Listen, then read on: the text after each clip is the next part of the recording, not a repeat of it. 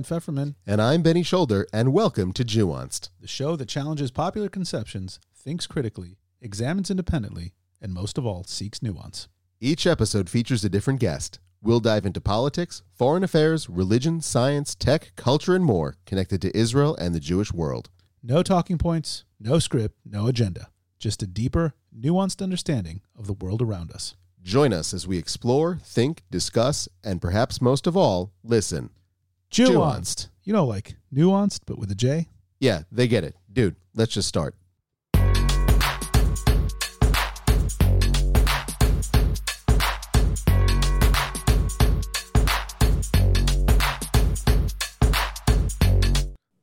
Greetings out there in podcast land, everybody, and welcome to Jewanced, the show that brings you a nuanced exploration of Israel, the Jewish world, and beyond. I'm Benny Shoulder. I'm Dan Feferman. We are thrilled to be bringing you another great episode of Jewanced. Before we get going today, I'd like to give a shout out to our audience watching us on Facebook Live. Thanks for tuning in. And for those of you listening on Spotify, Stitcher, Apple Podcasts, and all the other podcast platforms later in the week, know that there's a live video version of the podcast which you can check out every week. It's available on our Facebook page, facebook.com slash Jewanced Podcast. Check it out when we record or watch all our episodes on our YouTube channel, Jewanced Podcast, as well as on our website. You guessed it, www.jewanced.com. Also, make sure you're following us on Instagram. We are at Jewanced and on Twitter at Jewanced Podcast. And as always, if you haven't done so, make sure to subscribe to Jewanced on Spotify, Apple Podcast, Stitcher, wherever you get your podcasts. We heard a rumor once that it might make a difference even if you leave us a five star review. So please do so. Benny, So where you are may you? think I'm you may think I'm in Hawaii because of my shirt. I am not. I'm actually in uh, beautiful sunny Minneapolis, Minnesota. Uh, the Those city of my literally never been said before. Sunny Minneapolis. it's said often by people in the summer in Minnesota. Uh, I'm from here in the summer here. I was just explaining to our guest, uh, Jonathan, is is basically if it was like summer in Minnesota year round in Minnesota, it would be a paradise, and everybody here would be wearing Hawaiian shirts year round. Uh, but unfortunately, the summers here are quite short and uh, and sweet, so you got to make the most of them. Uh, no, I'm actually in the states. Uh, visiting my family after a long and arduous COVID exile. Uh, and and it's quite the thing. Um, I, I actually did the math. It had been exactly 500 days since the last time I traveled uh, out of Israel, uh, Wow. from the day that I returned to the day that I uh, was able to get out. Uh, and dude, it is. I mean, you know, it's it's like a breath of fresh air. Um, without saying anything too uh, too awful, it's Israel's a pretty uh, pressurized place uh, in general, and then you add to that the pressure of COVID, and then kind of like the Yiddish mama type, uh, you know, blowing things over uh, proportions of everybody as to what's going on and, how to handle it. It's it, it, it's been a hard time. So I'm happy to be here, uh, and I'm happy that we're able to continue this, even though I'm uh, I'm far away from the studio. So Yeah, absolutely. And we've got uh, our special guest, Jonathan Elkhoury, with us, who's sitting in a dungeon for some reason. Yeah, I love the dark. Where, where are you speaking to us from, Jonathan? um, I'm speaking closed from location. um, from uh, from home uh, in Tirat Carmel near Haifa in the north of Israel. And uh, here it's really important to stay inside during summer because humidity here is crazy. So make sure to close your blinders on and just stay home with air condition on. Fantastic, fantastic. And uh, what have you been up to this uh, summer so far? Um, well, actually, it's been pretty crazy. Um, last month, I had around about like 15 to 16 lectures, um, engagements, like speaking engagements that I did about like my personal story and then the things that we're going to talk about here. And um, working a few jobs um, at the same time. So this is a typically Israeli thing to do. Yeah, work as many jobs as you can at the same time. exactly. I know exactly what Don't get any sleep. Yep.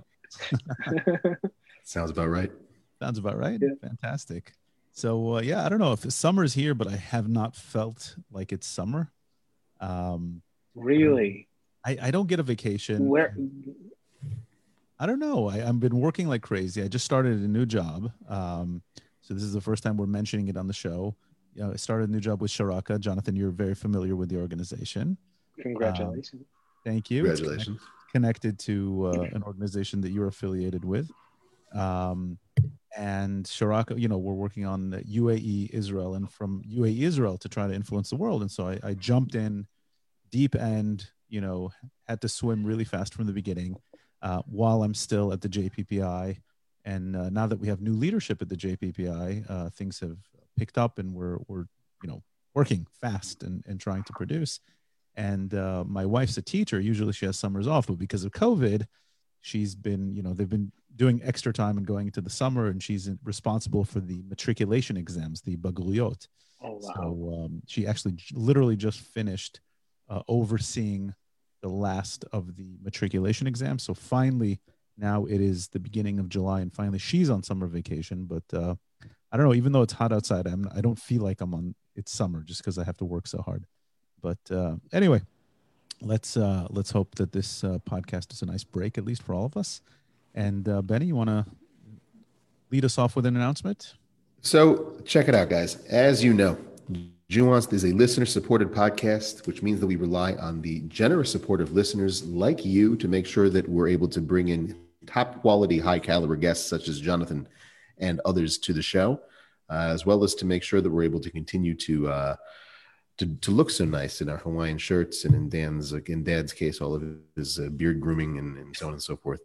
No but seriously guys we we really we really rely on your support uh, and we would love it if you would join the more than uh, how many countries do we have listeners we have listeners now in 127 countries. It's a lot of countries. So we would love it if you would join uh, one, one of the join as a listener in one of 127 countries or more, or more. Uh, in, in in listening to Jewanced. you can support us uh, by making a one-time contribution on our paypal account or if you prefer, uh, to make an ongoing contribution to the show on our Patreon account. You can find out more details on how on our website, www.jewanced.com. And if you are an organization, a Jewish community, a company, a product, a service, a spot, and you want to sponsor an episode, you are also welcome to do that. Actually, next week, Benny, we are having a special uh, live uh, Jewanced Live sponsored episode for the Orange County Jewish Community Scholars Program. And we will be hosting on the show Rabbi Tamar Elad Appelbaum, who is a, uh, fascinating uh, character on the Israeli religious scene. Um, so make sure to join us next week. And if you want to contact us to see how your organization or company uh, can sponsor an episode, a Jewanced Live episode, or just to sponsor an episode, then once again, you can reach out to us on the website, jewanced.com. So without further ado, Benny, you want to introduce our special guest today? I don't know. I want you to introduce our special guest today, Dan. Our special guest today. Okay. So we have with us Jonathan El Khoury, who is an Israeli Lebanese. That, that's a weird thing to say. An Israeli Lebanese Christian speaker, public diplomacy advisor, commentator, advocate for Israel, and a guy who's got a pretty good head of hair. He founded and coordinated the Minorities Project for the Reservists on Duty organization.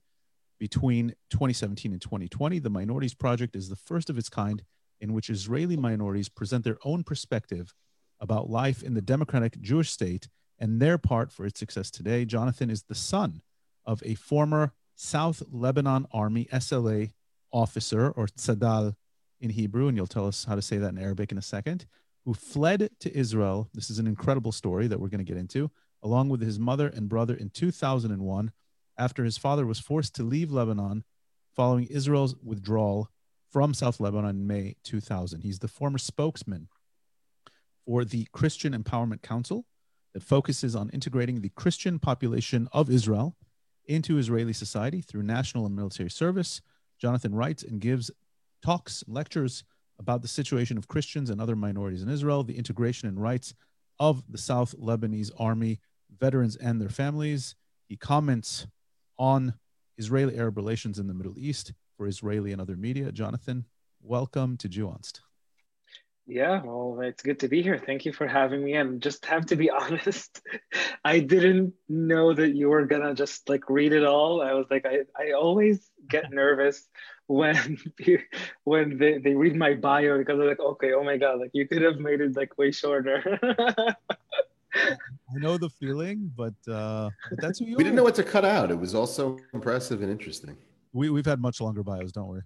yeah. Well, yeah, but it, but it is funny, you know, when you speak and, and it's your bio and it's who you are and it's what you've done and it's how you'd like to be presented. And, but to sit there and listen to someone else read it, like, oh, exactly. okay, this, is, it. this is embarrassing. That's a little awkward. did, did I actually do all this? Did I accomplish all this? Is this who I really am? It's, it's It's kind like, of like, am I exaggerating or like, uh, like? but nobody will ever know except uh, you and, and your family. So it, it's all good. So, no, about like the work thing, it's like pretty obvious. Like you can just go and search it. Like, Sure. like you can invent things that you did. can't. When it's like public, when it's public activity, you can't. Right, right, right, right. The hardest thing is um, when you're looking at people from from the business world and and they have these you know inflated bios. You have no idea what they say, what it means. CEO of this or that. Is it a two person company? Is it a company that never did anything? Is it a hundred people? You, you have no idea. But uh, we we've actually um, you, you're one of these people that I feel like I've known you for a long time, but I don't know if we've actually ever met. Yeah, I, I don't think that we ever met, but Yeah. like we follow each other on Facebook Yeah. for a long time, a Exactly. really long time, like for years. Exactly. So I feel like I know you. yeah, same way. Does this, this is still a Zoom podcast. So is this like, does this count as an actual meeting or are we going to have to? count? No, but Actually I. I don't know. I don't know if we've met like maybe at, at conferences that we've maybe spoken at together. I, I don't know. I, I maybe in the Knesset, like one of the committees, like a few years ago, or Perhaps, maybe like perhaps. abroad oh, somewhere. you know what? We have met. We have met, and I can't place it, but I know I've met you physically. I know we talked. uh, We exchanged cards. I remember that for sure. Anyway, we digress. We don't need to pull all of it. so, you know, just jumping from your bio into you know your your ID card is like okay, he's Israeli, he's Lebanese, he's Christian. What what's going on? Take us through these layers. Who are you? oh wow! Like I'm, I'm all of this, and I'm everyone in particular. um, I think that you know God didn't uh, hold His hands while He was creating me. Like that, He just like like the Powerpuff Girls. He just like accidentally threw everything inside the pot, and then like I was created. I don't have superpowers, but I do speak three languages, so I think this is something that is That's a superpower. yeah. What, what does it so uh, what does it mean? First of all, what does it mean that you're Israeli but you're Lebanese? Explain us how that works. Explain to our listeners. so I was I was originally born in Lebanon, uh, in South Lebanon, in Marjayoun. Uh, this is a village that it's about eight kilometers, like two miles away from the Israeli border, and um, and this and I was born there to a Christian family that has been in that area for centuries. Um, we like followed back our ancestors, and we found out that we had like 14 generations of priests in Wow. in in that area. And my last name Al Khoury is the priest in Arabic. Hmm. So it's like the Kohen. In, Yeah. yeah. exactly. So I'm I'm Kohen technically. Cool. Um, and I know that many Kohen, like Jewish families in Arab countries, change change their names to Khoury. I know like some Jewish families that are named Khoury as well because they wanted to kind of blend in. I don't know if there- they chose like Christian would help them, but it did there- help them there- like kind of Were there a lot of Jewish people living in Lebanon? not the day that I was born. Um, I think there's like about 17, maybe like to 20 or maybe 100 people only today in Lebanon that are Jewish. And they live in really particular area in Beirut. They have a synagogue that actually was uh, uh, almost destroyed by the explosion in Beirut airport, in Beirut uh, port uh, last year. And actually, a lot of people in Lebanon really helped to uh, to re um, kind of re how do you say it like uh, לשפץ, Uh, um, refurbish. refurbish yes Wow. Um, so It was once upon a time like a very, a very big, uh, uh, important community. oh yeah they, they stayed in lebanon until the 70s 80s uh, when the civil war in lebanon started and then like everyone was against everyone and then the extremist muslims turned against the christians uh, in lebanon that used to be the majority and they started the civil war because of as well the plo that was controlling all of south lebanon Uh, it's like the Lebanese government uh, signed on Cairo agreement that technically said that all of South Lebanon's territory is not going to be owned by Lebanon. Um, Lebanon is not going to have any sovereignty of that area. And they just gave the PLO, the Palestinian Liberation Organization, with the Yasser Arafat, complete autonomy on that area. And they just did whatever they want. They threw rockets towards Israel. They, they butchered us. They, they uh, came after the Christians in those areas. Wow. And that ignited the civil war, uh, leading to it. Um, eventually, the Christians there said, well, who's suffering from the same terrorist organization like we are? And both of us are minorities in the Middle East. So they thought they saw that this is a great opportunity to kind of start uh, um, sharing life together, leading it hopefully to a peace agreement between Lebanon and Israel. And it almost happened. It almost happened in, in May 1983.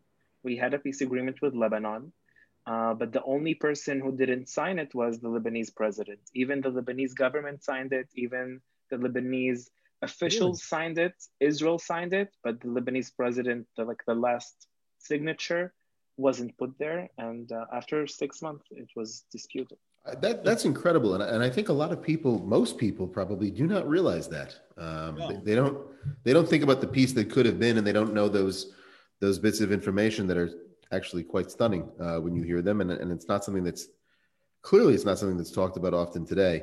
Uh, what what what do you think? Like the, the president at the time, if I remember, was shit. Uh, Amin Gemayel. You, you mean yeah. Israel or Yeah. No, no, no. Lebanese president. And yeah. what was he under international pressure from from the Iranians not to sign, or what was? Yeah, well, uh, Amin Gemayel uh, had his brother in his his sight when he was thinking on signing this agreement. Bashir Gemayel. Bashir Gemayel is his brother. It's really nepotism in Lebanon. Mm-hmm. Um, Bashir Gemayel was the president, and he was kind of supported by Israel as well. So in 1982, when he was elected, he was assassinated a few days after because of his lenient towards Israel and wanting to have a peace agreement with Israel. Um, so after him, hmm, sorry, who, who, assassinated him? Um, Syria. Syria. Syria had him assassinated. Yeah, yeah. Um, and after that, Syria, but everyone like they were working together. Um, afterwards, Amin Gemayel had his brother's image saying, okay, if I will sign this agreement, I'm going to be next who's going to be assassinated. So he decided not to do so. Because if we want to talk about the South Lebanon Army and its creation, the South Lebanon Army came out of this agreement uh, of civil, uh, civil uh, uh initiative of soldiers that are being in the belt zone. That's what it used to be called, the, the security zone in South Lebanon. And it will be controlled by this organization that was supported by the Lebanese government for the first few years. This is no one talks about it for today. They always like label us as the traitors, but the Lebanese government was part of it. And this is something that is really important for us to always talk about and, and bring to light. I mean, first, I, I, don't think most people are aware. I mean, a lot of people are aware that there was a Lebanese civil war, and, and it's it's a very ethnically fractious state. Um, you know, some people say it's not even really a state in a lot of ways. Uh, you said it used to be a majority Christian. Today, it's not anymore. I think, yeah. correct me if I'm wrong. I think of a lot of the Christians um, already, I think, even going back to the 1920s, the Christians who were probably the more educated and had the the diaspora and the connection to the French uh, uh, colonialists were able to em- emigrate more, and so you have strong, strong uh, and successful Lebanese diasporas around the world, and a lot yeah. of them, you know, going back are Christian, and then today, if I'm not mistaken, the Shia are the biggest ethnic group and then you have Sunnis and you have Christians. You of course you have Druze, and there's different types of Christians. So you know it's you know people talk about how Israel is, is a mix, but Lebanon I think is even more of a mix in that regards. Oh yeah, Lebanon is way worse than that because every community is against the other community. So like the Muslim Shia and the Muslim Sunni are against each other. The Christians that are like Catholic and the Christians that are Maronites and the Christians that are Greek Orthodox, everyone in his way is trying to to push to his side. So this is something that people don't really get. So for example, when I talk in Israel with Muslims about Shia and Sunnah, they will be like, oh my God, we're all Muslims. Like, what are you talking about? I was like, but go like two minutes to the border and see that it's not how it works. It's really easy for you to say that because we don't almost have Shia in Israel. We have like a few. Um, so it's really it's like they can't get how it could be like in that way. And for a person who lived it, I really like saw it in front of my eyes. And if you follow Lebanese politics, you can really get it and understand it. Um, and this is this is not a typical country, uh, Lebanon, because um, today, it, since the 40s, the Christians in Lebanon are refusing to have census. So we don't actually know what are the actual numbers of the different types of religions that are on are in Lebanon. You but said, the assumptions. Hmm? Sorry, I, I, have to just pause you for a second. You said that they refuse to have to submit to a census. Yes. Why? Because they know that they're a minority, and if they do so, it will change how the parliament in Lebanon looks like today. Uh, because in Lebanon, the parliament works on basis of percentage in the society, uh, in the country itself. So for example, um, because of the, like the, the 40s, today you have like 22 seats for Shias, uh, another so-and-so for the Sunnis, uh, the, and the Christians have the majority of the house uh, and they have the presidency. So if they, they so now they can keep a, a, some sort of lead uh, uh, for themselves. And that's why they refuse to do census because the assumptions today that there's between 20 to 30% of Christians only in Lebanon, and the rest are, are Shia, a majority, and then Sunni, and then where, the Druze. Where do those numbers figure historically? Uh, is that is that more or less what it had been historically speaking, or has Lebanon, similar to many places within Israel or let's say Palestinian society, has it seen a decrease or a, uh, uh, a decrease in its Christian population towards uh, emigration abroad? Yeah, exactly. Like uh, um, even Dan mentioned it, the wealthy people and the people that are more educated are leaving Lebanon since even before the civil war started during the 20s, 30s, and then later on uh, uh, in, a, in really big numbers during the civil war in the 70s. So, for example, today you have about 7 million uh, uh, Lebanese living only in Brazil uh, or in Chile. So, this is something that um, you can see that the people know that right. suddenly their I mean, territories I, are stopped being a majority. I, I know even even where I am right now in Minneapolis and in the United States, there's a very large and vibrant Lebanese diaspora community. Uh, he, here in this city, there's uh, in, in, the neighborhood that I'm in, there's there's like a little Lebanon area where it's like a, a whole street of Lebanese restaurants, Lebanese Maronite churches. This is the best restaurants, uh, by the way. I'm sure they are. I have to uh, say, and, Lebanese and, food, I think, is the best in the Middle East. It oh, it's the best but without a doubt and and and and and all over there's i mean there are so many lebanese people that are that are whether they're celebrities or prominent business people or prominent engineers or scientists or, or you name it uh, you know very similar in fact to i would say like to draw parallel to the jewish people you know a very a very small diasporic community uh, that's interspersed uh, all, all around the world has achieved a lot of success probably by values of education and community togetherness and helping one another. Um, so it's it's it's interesting that it's like that. Actually trivia, Dan. Do you know that the world's wealthiest uh, individual that is not Jeff Bezos or Elon Musk is Lebanese? Carlos Slim. Really? Carlos Slim. Yeah. The Mexican, Mexican, billionaire. Mexican Lebanese. He okay. was the, the president of, of, like the prime minister of, of Mexico. No, no, no, no, no. A billionaire in Mexico. I think he owns like one of the oh. oil companies. I have to say, our friend Yara is is listening, and she said, "Don't start a food debate." She's Syrian. Syrian food is amazing too. Don't worry. Don't worry. Yara. Yeah, but Lebanese is better. but Jonathan, okay, so you're you're but you're an Israeli Lebanese, which is probably the smallest Lebanese diaspora community. Oh yes. By far. We're about three thousand five hundred people. Okay. Only and, 680 families. And how did this community get its origins in in Israel? Does it predate the modern state of Israel, or is it uh, is it later? No, we came in, in 2000 after Israel. Israel stayed in Lebanon from 1982 till 2000. Um, it was like a military invasion. A lot of people love to call it occupation, but it wasn't an occupation because Israel was never had any intention in occupying South Lebanon. So, so after Israel's invasion to, to South Lebanon, with basically being welcomed by the majority of the Lebanese in South Lebanon. It wasn't just you know a regular invasion. Um, so so basically, uh, we had to flee in May 2000. So my father fled that day, and the majority of the Lebanese community here today in Israel came in May 2000. Um, only my mom, brother, and I, we came a year and a half after. We stayed in Lebanon under Hezbollah uh, uh, threats. Um, and so, so this is us. So we, we're 100% Lebanese that came to Israel, and now we're 100% Israelis. But this is kind of a unique identity. And did Israel was, give? Did back, Israel? So, sorry, one sec. Uh, take us back to, to Lebanon, if you don't mind, because we mentioned in the intro the South Lebanese Army, and I think a lot of people, you know, Benny and I are kind of Middle East modern history geeks, but a lot of people might not be aware, or they're not aware of all the intricacies of things that came out of the Civil War that you talked about. So, just explain to us what was the South Lebanese Army. Your father was an officer in it um, how did it form? What was its role? And, and, you mentioned kind of the connection to Israel, but just if you could explain to us a little bit more about the South Lebanese Army. Yeah, sure. So, so the South Lebanon Army, um, in Arabic, it's called Jaish Lebanon Jnubi, uh, um, the army of the south, south, south of Lebanon.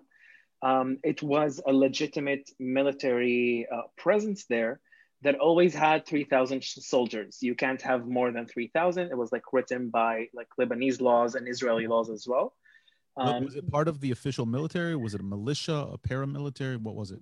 So it began as a, as a joint organization in south of Lebanon because we didn't have any Lebanese military there. Uh, leading it eventually, when Israel entered Lebanon, um, they were formed as an official military that was supported first by the Lebanese government. Hmm. Uh, so basically, the Lebanese government sent uh, uh, uh, Major Haddad, for example, the, the, the, the, first general of the South Lebanon army, he was sent by the Lebanese army to be part of it and create this organization. So the, the beginning, the salaries, uh, um, equipment, everything was done by the Lebanese military forces. Uh, later on, Israel entered to the picture and uh, Lebanon kind of withdraw out of it and Israel took over it. And then we were part of uh, the Ministry of Defense in Israel, part of the IDF. It wasn't like absorption to the IDF, but it they always worked together. So you had bases that are mixed bases. You had ba- like military bases that were only for the IDF. You had like military bases only for the South Lebanon Army, but they were always 100% synchronized. They always went to missions together. They always helped each other out with uh, uh, um, like uh, information. They always had each other's backs, and that's how they worked. They they coped and co- cooperated for 18 years till May 2000 when Israel decided to withdraw out of Lebanon. Against who? Who was the who were they fighting against, or who were they operating against? So at the beginning, it was the PLO till they kicked Yasser Arafat and the head of the Palestinian Liberation Organization that was a terrorist organization uh, out of Lebanon. Uh, then they continued to work against Hezbollah because Hezbollah just formed, he like fell into the gap that was created after the PLO was kicked out of Lebanon. Uh, not the whole organization, but the head of the organization. So they continued to fight against Hezbollah all over these years. Hmm. I hate to I hate to try to go into a deep dive into this because it's not it's not uh, it's it's not what we were we're here to do. But why was the PLO in Lebanon? I, I, think people, especially people now that are living in the United States, maybe younger people, students, uh, when they think of the PLO and they think of the Palestinian Authority, they think of like this, you know, quasi-government organization that's defending the legitimate rights or so on and so forth of the Palestinian people.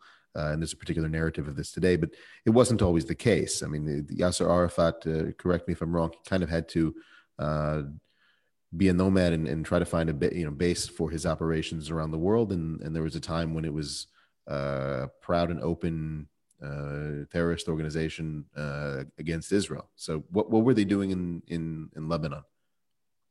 So at the beginning, um, there was about 50,000 refugees uh, uh, that um, Palestinian refugees. Fled, yeah, Palestinian refugees that uh, fled, were kicked out, or whatever you choose.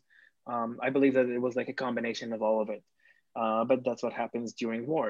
uh, that that were accepted in Lebanon as refugees. So so they were in refugee camps, and suddenly they turned into uh, like a, from 50,000 to 100,000 to to 150,000, and then they became this huge community of 500,000 refugees in Lebanon. Uh, so they were accepted really warmly by the Lebanese society at the beginning because they were refugees. But I don't know if you know this, but um, uh, Black September, have you heard of it? Yeah, but do you want to fill in our listeners just in, in one sentence about Black September? It's not Yeah, a sure. really So- awesome name for a band.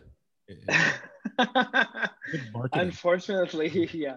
Unfortunately, it's not a, a really pleasant subject uh, as a band, but um, but uh, the King Hussein, the King of Jordan, uh, was really suffering from uh, uh, the some fractions in the Palestinian refugees that were in Jordan, because the Hashemic uh, kingdom was only 20% of the population, so they were really in a minority, and suddenly they had this huge majority that are considered refugees in their state. Um, and what happened is that that majority uh, had uh, Yasser Arafat as its head. And Yasser Arafat created a terrorist organization that started to attack the kingdom and tried to even assassinate uh, King Hussein's life. Um, after the last attempt to assassinate his life in 1970, King Hussein decided to kick out all of the heads of, of, the, of this terrorist organization from its country. And where did they go to? To Lebanon. So suddenly, the refugee camps became military camps by night and funded with, with weapons, funded with a lot of money from Arab countries. This is leading to the Cairo Agreement that, that I mentioned earlier, uh, where even Jordan, uh, uh, um, uh, Syria, and Egypt signed an agreement saying that Lebanon will have to, you know, accept this Palestinian terrorist organization. And not only that, is that they're going to use Lebanese territory to attack Israel. So this is really convenient for the king of Jordan to just kick out a terrorist organization out of his home, throw it to another person's home, and say that they're going to operate from from that other person's home. Yeah. Um, If you Didn't if really recall- jive that well with people in South Lebanon. Yeah, if you recall, Benny, by the way, the, the King Hussein at the time, his father, King Abdullah, the the first King Abdullah, was assassinated at, on the Temple Mount on the Temple Mount. by a Palestinian terrorist. Um, I, I forget what year it was, but it was it was well before I think the establishment of Israel even. Mhm. Um, yeah. and so they have a long history of tension with the Palestinian ter- terrorism. The I'll, I'll add to what you said, Jonathan. The the Fatah, uh, the PLO from Jordan, was using it also. Of course, they were attacking uh, Jordan and threatening um, basically a revolution in Jordan, but they were also attacking Israel, and so Israel Yeah. had to reprise against Palestinian terror attacks into Jordanian territory. It was creating a lot of tension, and of course, then they go and they set up what was called Fatah land in uh, right in southern Lebanon. in South Lebanon, yeah. And then they were attacking Israel incessantly from southern Lebanon, um, which is how. So how how do we go from there to the? You talked about the formation of the South Lebanese Army. By the way, I'd never actually heard of that history, so um, that was really uh, fascinating to hear. Um, so you have you know this 20 year stretch where Israel is, um, as they said, occupying or, or had a military presence in South Lebanon, cooperating with the South Lebanese army until 2000 when uh, Prime Minister Ehud Barak decided that he's going to leave. He's going to pull out. Um, and so then what? Your family was not safe anymore because of the Hezbollah presence? Yeah, so so basically, what created this huge chaos in South Lebanon on the day of the withdrawal, and why suddenly about eight thousand Lebanese were standing on Israel's borders? Because if you go to Google and you you type South Lebanon Army, I think one of the first pictures that you will have is people standing on the border with Israel on May 2000, and um, it happened because a few days before, Hassan Nasrallah had a speech um, and in his speech, he said that the South Lebanon army and everyone who cooperated with Israel have three options to choose from. One is to flee with the enemy to their country, meaning going to Israel. The mm-hmm. second option was uh, to surrender to the Lebanese authorities and face consequences. and everyone who did that uh, um, suffered tremendous uh, torture in, in Lebanese prison because they were moved to Hezbollah prison, not just you know the Lebanese government prison. Uh, the third option was to be I, I, don't, I know I don't know how like, to, to use decent words, but to it's be butchered while hugging your own your own mother. It's really it's really family. yeah. I'm really sorry for, for so he that, gave you he gave you one he gave you one option essentially. He's like, you know, you're exactly. no longer welcome here. This isn't your country anymore. You you've traded against your people and you need to leave. Yeah, uh, so that's uh, that's my father decided to leave that day, uh, and he didn't have much time. It was only 24 hours till the mm-hmm. borders were closed, and my mom decided, being uh, a, an independent woman, um, she really wanted to stay in Lebanon next to our family. So that's what she decided. So we stayed, my brother and I, we stayed with her in Lebanon for another year and three months under the Hezbollah occupation to South Lebanon. How old were you at the time? I was seven. It was the the withdrawal from South Lebanon was four days before my birthday, and uh, so I kind of celebrated my birthday. I, I, don't even remember that birthday to be honest um, from that age, turning to eight. I remember turning from eight to nine because it was like a few months before we fled to Israel, but I don't remember the seven to eight. Can Can you take us? You know, seven is probably. I think my first memories, if I can recall, are probably from around like five, six. You know, um, so seven, you're already starting to have memories. Certainly, by the time you're eight years old, what what did you as a little kid notice when you when life switched to being under Hezbollah? What was noticeable to you as a kid, and then what kind of do your parents tell you now that you didn't realize as a kid about life? You know, all of a sudden overnight, now you're living under Hezbollah rule. So we started locking out our doors. We didn't used to do that anytime, like ne- never. We never locked our doors. Um, and that was something that was changed. The atmosphere was changed. Like people disappeared in a second. Um, suddenly, like half of my classmates are not in class because they are they fled to Israel. Um, suddenly, we're not playing in the playground anymore. Like we have to stay home. So like life changed like really dramatically by one night. And on the day of the withdrawal, I, I will never forget it because everyone passed through our village because this is the only way that you can lead from our area to Israel. So we would have like lines of cars standing there, waiting there. We had many people come to my father to ask him and, and you know get his advice whether to go to Israel or surrender or stay at home. And so so that day was you know like we understood that nothing is going to stay the same anymore. Um and, you understood and, that as a, as a child? Oh yeah yeah. Although they my mom and dad didn't really talk to us about it but you could have feel you felt it. Like you couldn't just you know say okay well this is normal. It wasn't normal. Like we've never experienced something like that um and what, suddenly what like what would happen to you if you know were, were there was it crime? Was it thugs in the street? I have friends who who were teenagers during the uh, islamic revolution in iran for example. So i'm trying to draw a parallel here. And they said what once the islamic revolution took over and you had the basij you know thugs in the streets you would get you know picked on harassed beaten by these by these bullies if they didn't like the way you look your haircut was too western i don't know so what what was it like? What would have happened if if you would have you know been on the playground or or didn't lock your door? Like what could have happened? Well they immediately the day day after the withdrawal like like they kind of kissed on their ways passing each passing each other uh, hezbollah started entering our villages. They did this huge parade in the center of the village like walking through to say like we are now the sheriff in town and now we are responsible uh, for you. Um, and we kind of all went to the middle because you couldn't, you know, not be there and be present and kind of welcome them happy, happily. Uh, so although people were really angry, I would hear, you know, uh, people around me cursing at them, but cursing really quietly because they were afraid that they will be caught. Uh, they would enter our homes in the middle of the night, take whatever they want. Even on the same date of the parade, people entered our home because they asked uh, to go to the bathroom. So my mom told them that the bathroom are downstairs. And instead of going downstairs, they went upstairs to our bedrooms and they just took whatever they want from our bedrooms. Uh, uh, they took some jewelry from, from my mom's uh, closet. They took, uh, they had kids, so they took some of my teddy bears that I really cared for at that age. Wow. And, That's unforgivable. And we can do it. You know?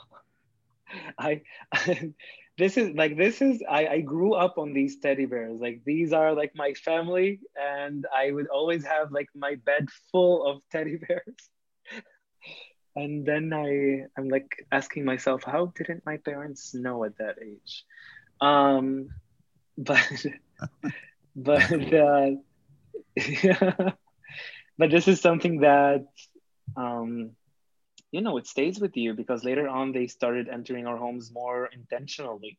Like they had lists. They came to my uncle and they wanted his car because they claimed that his car is is a car of a trader. So now they own it.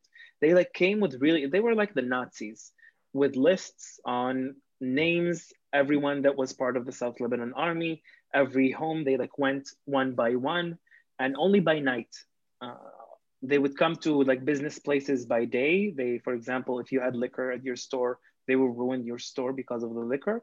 And if you had like things that they wanted, they will just take it. If like they liked your car, they would just take your car. It's like thugs. thugs. Like the, there's no other explanation for it. So at uh, what point just... in time? Sorry, sorry. Go ahead. No, that's okay. Yeah. At what point in time does your mom start thinking that maybe it's not the best move to stick around?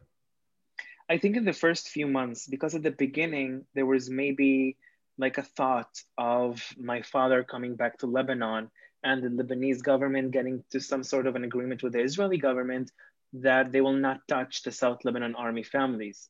But suddenly it, it when it started to be chaotic and my mom realized that okay, my father shouldn't go back to Lebanon. Um, and that's when she decided that, okay, we need to leave. And then she started by herself, kind of uh, secretly, she didn't tell anyone uh, in, in our village or in our, like, from our relatives, only my grandpa, only her parents knew that she was planning and re- replying for passports uh, for us to basically be able to leave Lebanon because the borders were already closed and we we we need to join our father in Israel, and there's only one way out, and that's from the airport. And you didn't just have passports in Lebanon back at the day. So, the how how does one what was the Israeli government at the time welcoming and even very cooperative for the families of the South Lebanese army officers? You know, were they basically like, yeah, get over here? Yeah well it took them a few hours to open the borders because they didn't really know what is going on. Israel didn't plan this. I think this is like the the, the minus side of this story. Uh, they didn't expect it. I think that here they were really wrong for not expecting it. Um, but after like uh, five to six hours they opened the borders and they uh, accepted everyone who stood there no matter what. And um, immediately after 24 hours, everyone was under homes, like under under a roof. Uh, the first 24 hours they were intense, um, but then they moved them into like uh, hotels, into like uh, resorts that we have in Israel, into kibbutz, um, to make sure that they have roof under their heads, uh, above their heads. Above their heads, yeah. Above their heads, and uh, you, don't, you don't want a roof under your head. I mean, no. what what what at the time i mean your family maybe your village you, said all of southern lebanon was on good terms with israel. You were cooperating with israel. What at the time did you know of israelis? What did you think of jews? What was going in your mind or your family's mind as you're like oh we have to flee to israel? Because you know the narrative that we kind of always assume uh, uh, you know is like oh you're, you're like coming to an enemy country but this wasn't really an enemy country for you was it yeah, no, I, I, I didn't even know that I'm coming to Israel. My mom, as you can see, I talk a lot. So my mom didn't share any information with me uh, about us leaving Lebanon. Like till like we like second before we landed, she said we're gonna meet your father. uh, and that was like after we already left Lebanon for more than 24 hours. Um, Where did you go to?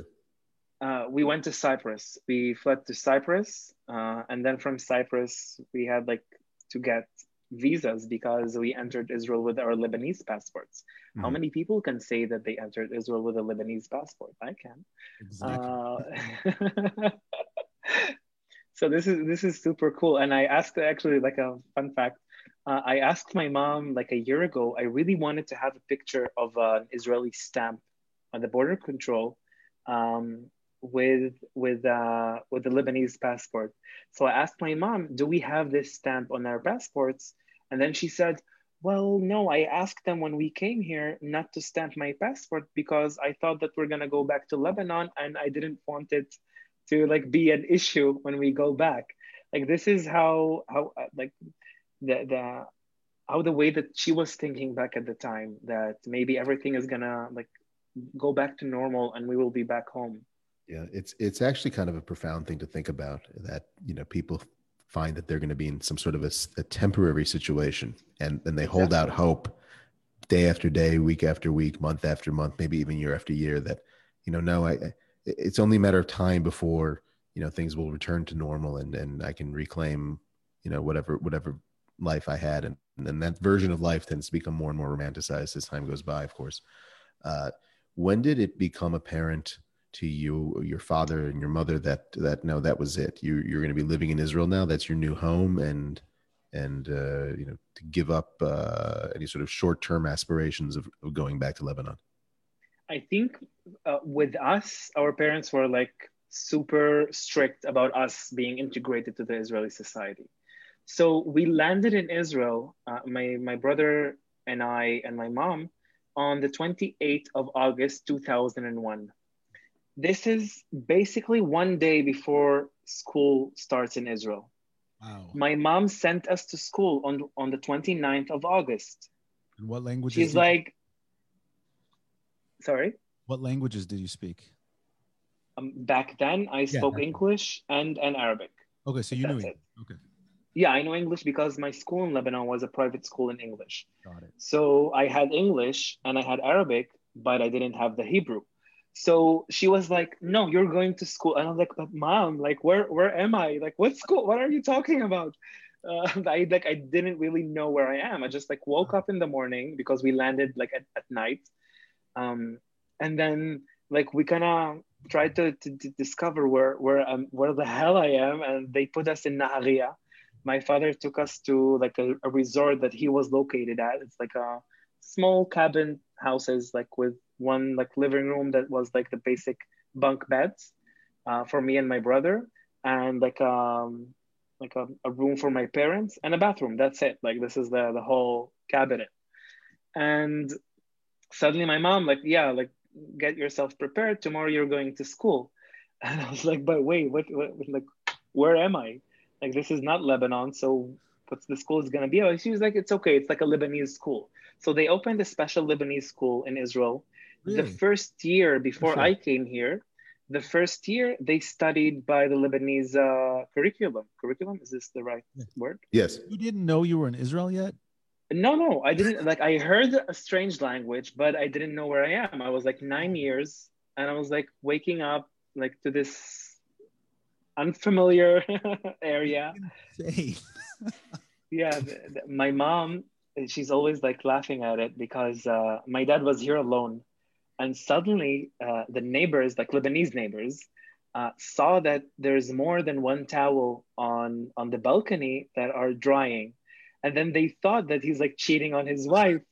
but it was it's like the first time that they see two towels in front of the of like the, the thing that dries the towels. And they were like oh my god like what is macron doing so she's hilarious. always making fun yeah she's always making fun of that because they came like to check who's there did the, did the government here have a plan? In the government in Israel, rather, did they have a plan for what to do with with the, with the, the South Lebanese refugees when they came? For example, did your dad was he when he was brought over? He was was he given a job? Was he given cash? Like you Which know, did, did he get sal klita like Dan and I did? Like, You're how, laughing, but actually, uh, Israel designated uh, more than two thirds of the Lebanese community in Israel under the, the Ministry of Absorption. So we were part of the Sal Klita. you you yeah, had a similar I, experience to Olim. Yes, but I didn't have anyone to back me out from home if like we needed some money. Like we were like 100% alone. No assets that we could sold that we could him, sell. Did did he enroll in like an ulpan to learn Hebrew? Yeah, they opened special ulpans for them. And then uh, um, uh, the first year and a half, no one really knew what is going on. So they were still like living in these places without a job, just like with a basic salary to help them like pass the month with some food and, and, and everything, taking them to some workshops because the majority of the South Lebanon Army people who came here, they were around the ages of 45 to 50, 55. So they were in the military all their lives. None of them almost finished high school. Uh, they didn't have any diplomas or any like work certificate, so they had to work in really basic uh, workplaces. Yeah, they uh, but they would have entered the, the, army in the early 80s in the Civil War, right? And then Yeah, my father was 16 when he joined the army. Wow. That's crazy.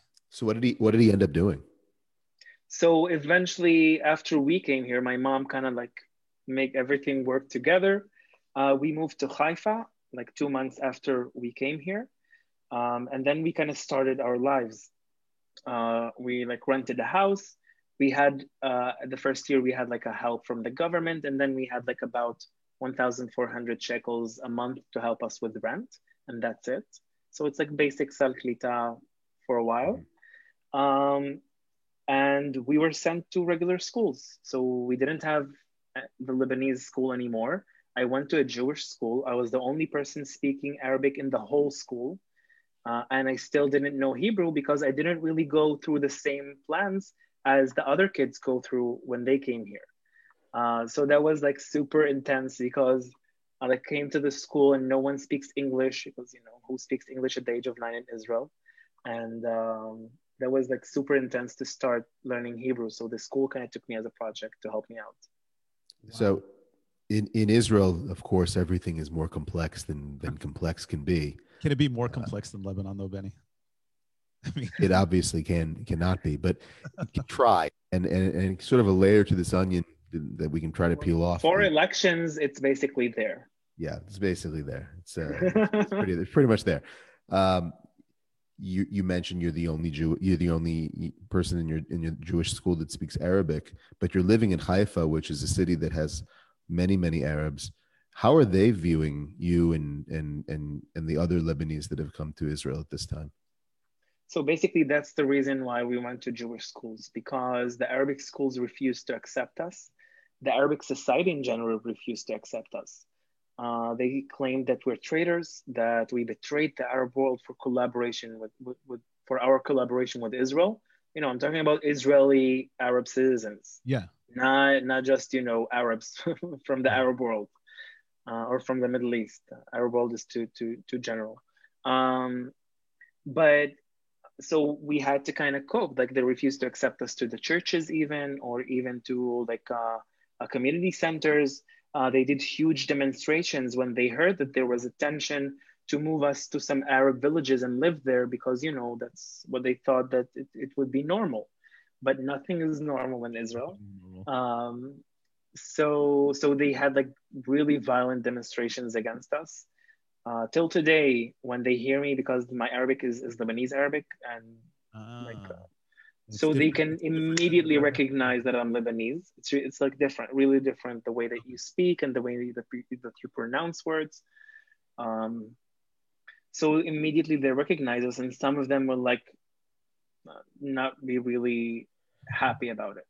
I, I have to say, that I have to say though, it's it's you started off talking about the reasons why the South Lebanese army was was brought into existence and what could have happened to the to the population, uh, primarily Christians in South Lebanon, if they were to submit uh, to Hezbollah's rule without having any sort of resistance against it. And I often wonder, especially amongst Christian Arab Israelis, you know, what would they have you do? What what would they would want you to, would your family to have done during that period? Like just accept it? I mean, it, it seems like death. I'm trying to find the nuance here, and I'm trying to accept the nuance because that's what we're all about. But on the other hand, I'm not seeing that they're able to accept that nuance. It's like, it, it, what what you you have done? Like, should you guys just have all laid down and died? I, I think what you're assuming is that you know we want to live in, in, nuance, right? And you said that's what this show is all about. But right. you're, you're assuming that people have access to all the information that we now have in this conversation, or you're assuming that people have access to a perspective. True. And keep in mind, this is before CNN. This is before mass social media. This is before people can just talk to other people around the world. Um, so there's a narrative, right? I mean, there, there's narratives in place that shape your worldview, and unless you really, really go out of your way, and in pre-internet times, I don't. You had to go out of your way. Look, I, I accept, I accept that, but but in the same sense, you know, I I also think that people were living in close proximity to each other, and I understand that people can say, look, these people were fighting together with the Israelis. They're clearly, you know, if they're fighting with the Israelis, they're against they're against us or the narrative of the Palestinians, and, and therefore they're traitors to the Arab nation, and so on and so forth. I, I, I mean, this is sometimes that. the same people that refuse to accept that the Arab world launched a general war against Israel on on the civil, like the the, the War of Independence in '48. Right. But in the same, but but on the same, you know, on the other side of that coin, you know, you're living in the same city together. You would say, you know, maybe before I just completely think that this person's a disgusting traitorous, you know, whatever that we shouldn't deal with, let, let me sit down and talk to him because at least if we're talking about, let's say, Arab Israeli Christians, you could say these are these are our co-religionists. You know, at least we owe them the ability to sit down and hear what was going on, so that we can try to understand. Because it, it would seem to me like that would be, and, and I'm being very naive here, obviously, because I'm I'm trying to say that we should give people the benefit benefit of the doubt, but I I, I didn't it frustrates me that that didn't happen. I guess is that that's what I'm trying to say. What, what does maybe even take us a step back before that? For people who aren't aware, Israel's Arab population, okay, who are who are Palestinians or descendants of the Palestinians mostly, are about what 80% Muslim and then about how does that break down? 80% Muslim, so, 10% Christian, 10% Druze. Is that about the rough breakdown? We have, no, no, no, no. Uh, we have uh, 2% of the Israeli population in general are Christians. 2%, they're almost the same numbers, are Druze, and about like 16 to 17% Muslims. Muslim. So, so the Christian society have about like 150 to 170,000 people, and that's it how would you characterize because i'm just trying to understand this and, and you know benny's question here and i'm trying to to figure out here how would you characterize before the lebanese arrive in in in israel the the attitude the feeling of israeli arabs and then break it down if you can break it down by christian muslim druze towards the state towards the feeling of connection to the palestinian cause. Uh, how would you characterize that?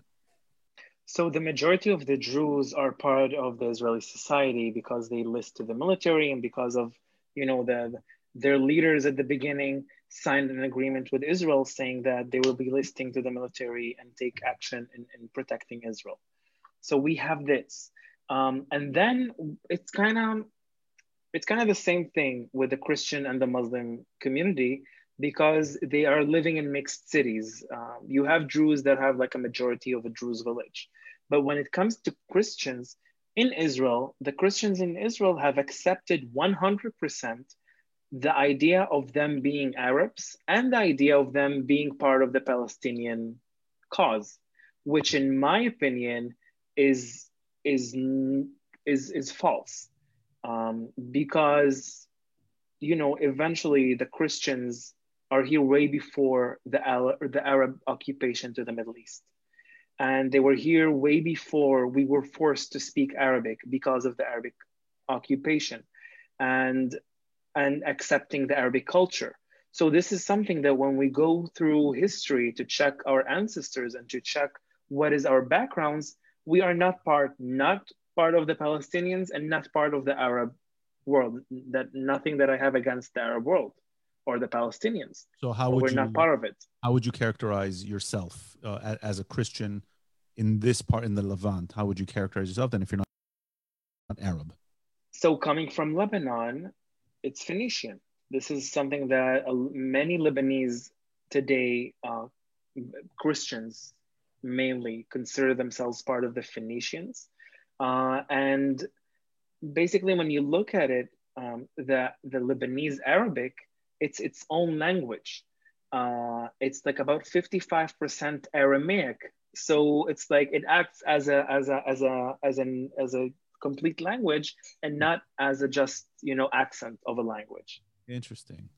You know, one one thing I've I've come to realize over the last year, and and and I you know I studied the Middle East, I researched the Middle East, eh, but the more I've I've gotten you know, this past year brought me back to actually get to know Arabs from across the whole region, starting in the UAE, but there's Arabs from all over the entire Middle East living in the UAE, and then, you know, talking, you know, um, to to Israeli Arabs for the first time, and getting to know Egyptians and Syrians, and you you get to to understand something that may be very obvious to you and and to people in the rest of the region. Saudis, by the way, I got to know Saudis this this past year we here in Israel and in the West, everyone says Arab, but the sub identities and the sub ethnicities that are taking place across the region are so unbelievably diverse that you know you realize that you uncover the top layer and it's so much more unbelievably rich and complex and not always pretty you know, but but oh, yeah, no. way more complicated than just saying Muslim Arab or Christian Arab or or Druze or you know, you know. And, and so what you're saying now is fascinating. So you're saying among you, your village, uh, a lot of people in Lebanon, the identity is not even really Arab. You're saying it's it's Phoenician or it's uh, Assyrian or I don't, I don't know. I've, I've heard people describe themselves as Assyrian, right? Assyrian, in, yeah. In, in Iraq and Turkey, there's huge Assyrian community. So this is um, just that I mean, are now evolving. So and in Syria as well. Yeah, I mean, I remember talking to, to friends in the UAE, and they're talking about the pre-Arab or the pre-Islamic identities that are kind of, and they're starting.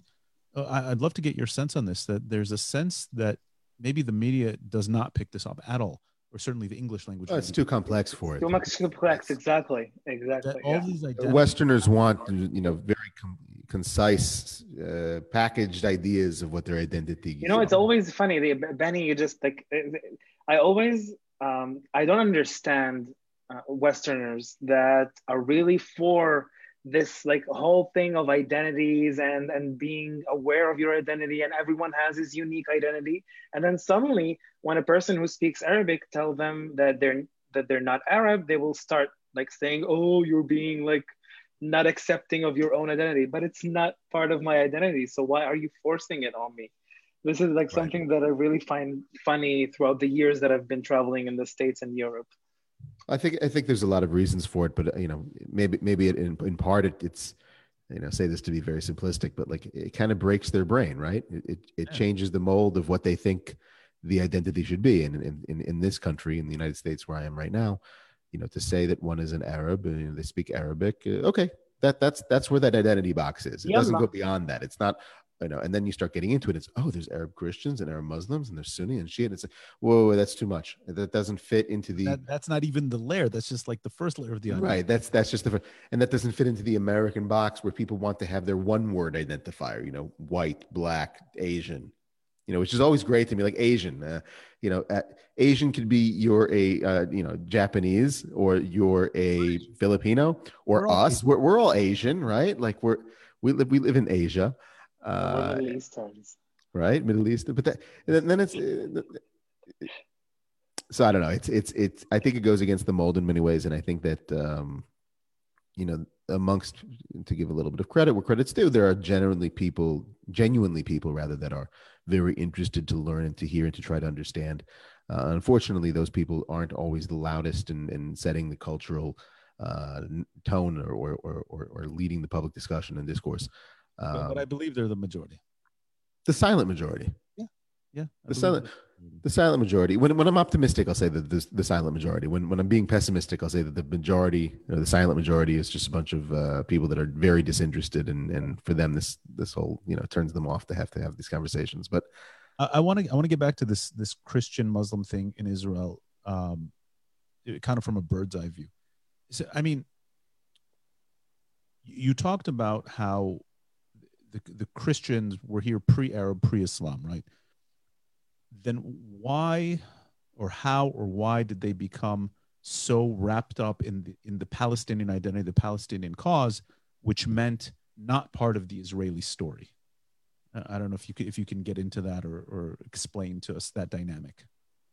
So living in the same areas and because being such a small minority, like especially in, in like cities like uh, you know around us here in the Galilee, um, they kind of had to lower their heads and and you know accept whatever the the Arabs told them to to accept. They were afraid for their lives. They were afraid for their jobs they were afraid you know to to to be executed or to be uh, um, persecuted forced yeah because of, of of their political views so they kind of many years stayed like under lines like they didn't want to talk about it at all they didn't want to take any action um, but in the last few years you you see that there's huge major christians in israel that are being even more advocates than the biggest terrorists that we have here in the area. Um, against Israel, you mean? Against Israel, uh, against Israel for the Palestinian cause, for the destruction of Israel in general, even part of the of, the, of Israel's parliament, where, where we had uh, Bassel Ghattass, for example, a few years ago. He's a Christian member of parliament who uh, entered uh, uh cell phones to terrorists sitting in jail, abusing his uh, parliamentary, yeah, he, he said in, in prison. His uncle, um, he's in exile now because he, he fled Israel for helping Hezbollah in 2006, also a Christian. Azmi Bishara, so, right? Azmi, yeah. So this is something that that you know, looking at it, it's like they're trying uh, to say no, we are with you no matter what. So like keep us safe. So this is something that that I always keep in mind um, when when talking about it. But for example, if I want to show you the other side of it, uh, in 2014, part of, of me being in the, in the Israeli Christian Recruitment Forum uh, with the Christian Empowerment Council, um, Father Gabriel Nadaf, that was the head of the organization, uh, he's a Greek Orthodox, Orthodox priest who advocated for Christians in Israel to integrate and be part of the military and national service. Um, he was successfully able to um, uh, to add to the nationalities in Israel, because up to that date, you had uh, Christian Arab as a nationality in your Israeli ID. But from that date, in September 2014, the Ministry of Interior accepted the nationality uh, Aramaic to be added to the Israeli nationalities. And now Christians, after proving it in court and, and with, with, with um, with documents from the priest, you can go and change your identity back to what it used to be before. Uh, you were forced to label yourself under uh, the title Arab. How, many of the roughly 150, 160,000 uh, Christians, Arab Christians in Israel, how many of them chose to accept this Aramaic identity? So I know of many who, for example, when we did our our uh, like yearly annual meetings, we would have like thousands of people coming and joining in from the Christian community in Israel. Uh, but going and doing it physically, I think like a couple thousands, um, because they, they don't. This is a huge bureaucracy that a person he needs like to pay a tuition and then like go and and like follow up with a lawyer. You like you have to have a lawyer in order to do it. So a lot of people chose you know whatever, let it stay this way in the document, but this is how we're gonna identify ourselves in public. And how does this population? You, you said there's a forum um, started by Gabriel Nadaf. You were a spokesperson. How does that the people in that form relate to the state of Israel? Relate to the concept of Israeliness versus the Palestinian cause? Where do you fit in on that whole nother can of worms? so this is kind of 100% Israeli because they do enlist to the military. Uh, they do national service out of uh, out of you know realizing that this is their country and they need to contribute to this to the society that they live in and they need to give a hand not only to their own small communities but to the general community. And this is something that we can we, we saw in numbers actually in the first year of activity of how many people listed to the military and we saw the, the change that it made in the general idea in the arabic population because we ignited a huge conversation that was never debated before in Arabic media, in the Arabic street, or even in the mainstream Israeli media. Suddenly, there's like this. Uh, they always called us like neged like they they swim against the against uh, the stream. Exactly, and against the current. And, and they always like called us this way, but but you mentioned uh, like the silent majority, Benny, and I think that this is something that once we, we notice the numbers and the change of ideas and the change of, of, of actions in the streets, uh, you could have seen that numbers actually do speak out. So we have about third of whoever finishes high school from the Christian society that joins the military and national service. This is huge number talking about. That, that uh, is, how many people is that every year? So it's about 3,000 people uh, if I'm not mistaken. Like I have like really old data from like 2017, 18, uh, when we had about 150 listing each year to the military. We had about 500 to 600 listing to the national service. Um, so this is actually very impressive us, numbers. Yeah. So, you know, we've talked about this often on the show in different episodes, but you know, there's there's also the perception of how how you know Jewish society in Israel tends to, in in in, in especially in the past four election cycles, has become very divisive. Very, uh, in many cases, you know, racism has been has been there uh, at every step of the way in in, in different facets. Uh, how is how do you or how does the Lebanese community in Israel how how are you perceived? How do you feel you're perceived by uh, average Israelis? And and is there, you know, is there racism against the community? So when we say tzadal, every Israeli will be like, oh my God, we love you. Like what happened is really terrible. We're sorry that the Israeli government didn't do enough to help you out. Um, but before they know that you're tzadal, that you're part of the South Lebanon army, um, as any other, you know, place, there is racism. I've, I, I know some friends that faced racism um, against them because they spoke Arabic, whether it was like in public or you know, in other places. Um, that uh, I don't know if we had any any case of refusing to rent for a person who was part of the South Lebanon Army, uh, but I do know of people who faced racism, uh, but not like um, not like systematic racism from the government itself. No. This is something that like we need to make clear. Like from you, you feel it, you feel it in your daily life. I didn't really feel it because, as I, as I said, I grew up between like in Jewish schools. I was the only Arab kid that was really hugged by the school and by my classmates. Um, I and don't forget, we came here during the second Intifada. That you know that was like really intense uh, in Israel throughout you know 2001, 2002, 2003. That was really for us. It was like yeah, we're still in Lebanon um, can you hear me? Yeah. yeah. Something changed. So for us, for me, it was like I'm still in Lebanon. Uh, you know, exploding buses. It's like, yeah, it's the same thing. Well, Great time to be. I guess I'm glad that it was an easier integration. I, I mean, in a way.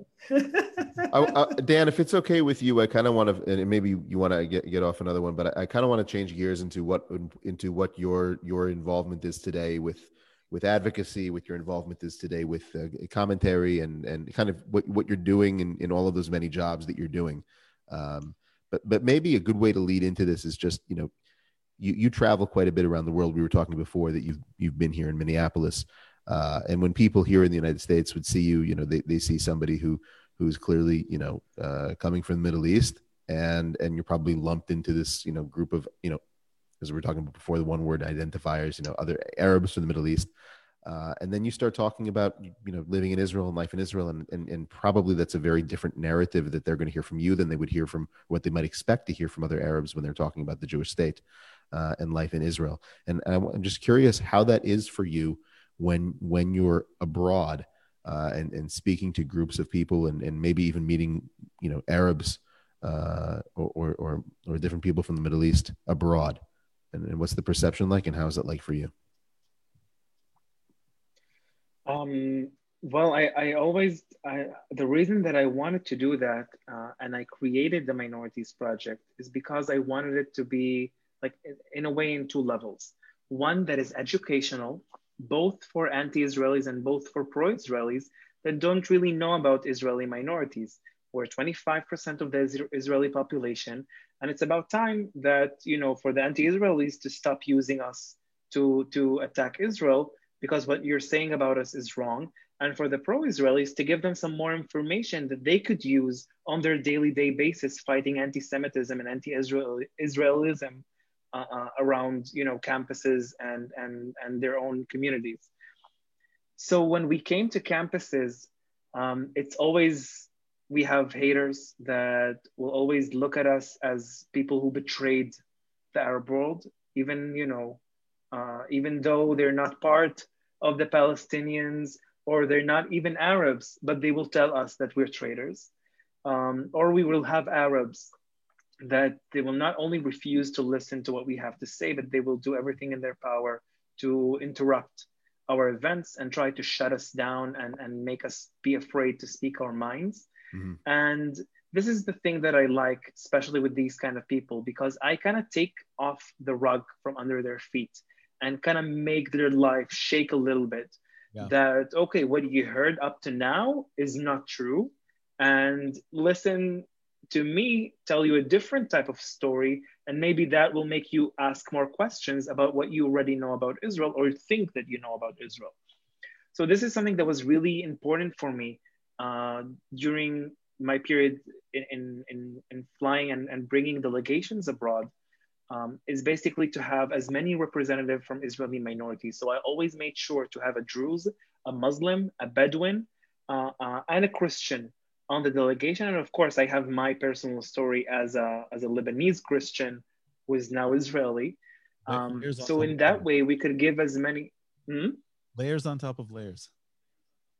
Exactly, and that's what I wanted to show. I wanted to show that that Israel is Israeli case is not easy it's complex and it's about time that you stop make it so uh, uh, uh artificial artificial superficial superficial superficial superficial it, it's about time that you stop making making israel's stories superficial and just put it good against bad bad against good um, and i wanted to show that complexity i really love exactly that complexity that we have in israel because that's what makes us a beautiful country and a be- beautiful surroundings that we have so many different layers and backgrounds and, and ethnicities.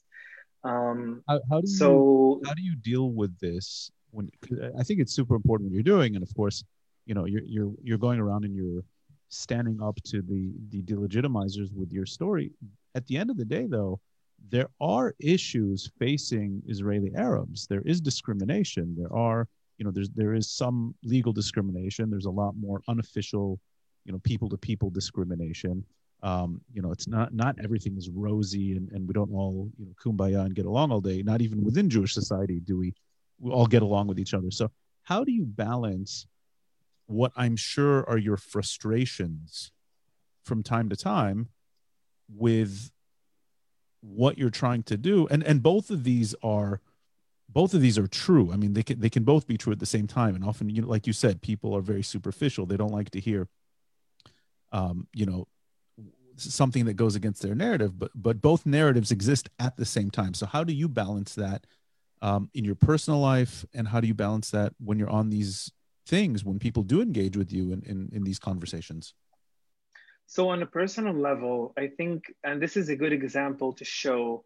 on how, why this is like so different uh, for example, the Lebanese government, the Lebanese society, the South Lebanon army communities in Israel are still facing some trouble with the Israeli government, with some promises that they haven't like given us after 21 years.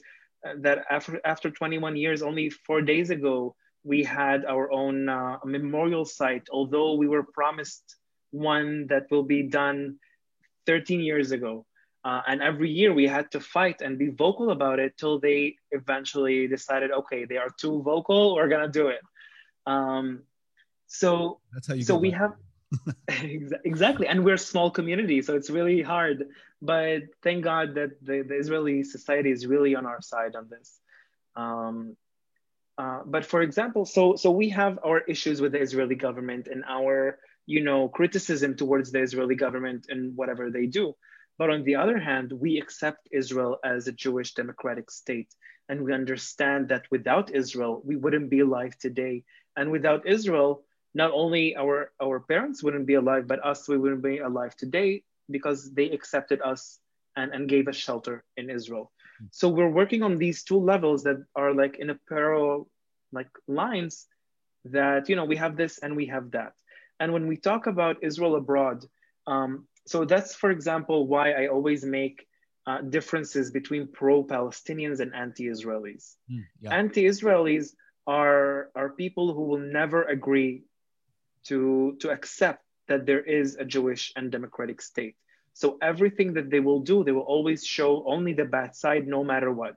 And they will many times even invent some stories that were never here. Like one example is that I was talking with a with a student in in um, U of H in in uh, University of of of, uh, of Houston, uh, U of H, yeah, the University of Houston, uh, in Houston, and um, we were talking. She was saying that she was in bed in in Ramallah, and she was going out of the metro in Ramallah, There's no mention. uh, and she was exactly, and she was faced with an IDF soldier that that put the the the K forty six in her face, and the IDF doesn't have K forty six as well. Don't know. Don't, don't get me on that. But it was a weapon that the IDF never uses uh, in the in the last like couple of of, of years. And this is something that was like, wait, a metro in like Ramallah? Like, what are you talking? Like, like, you can um, like also, the IDF isn't in Ramallah.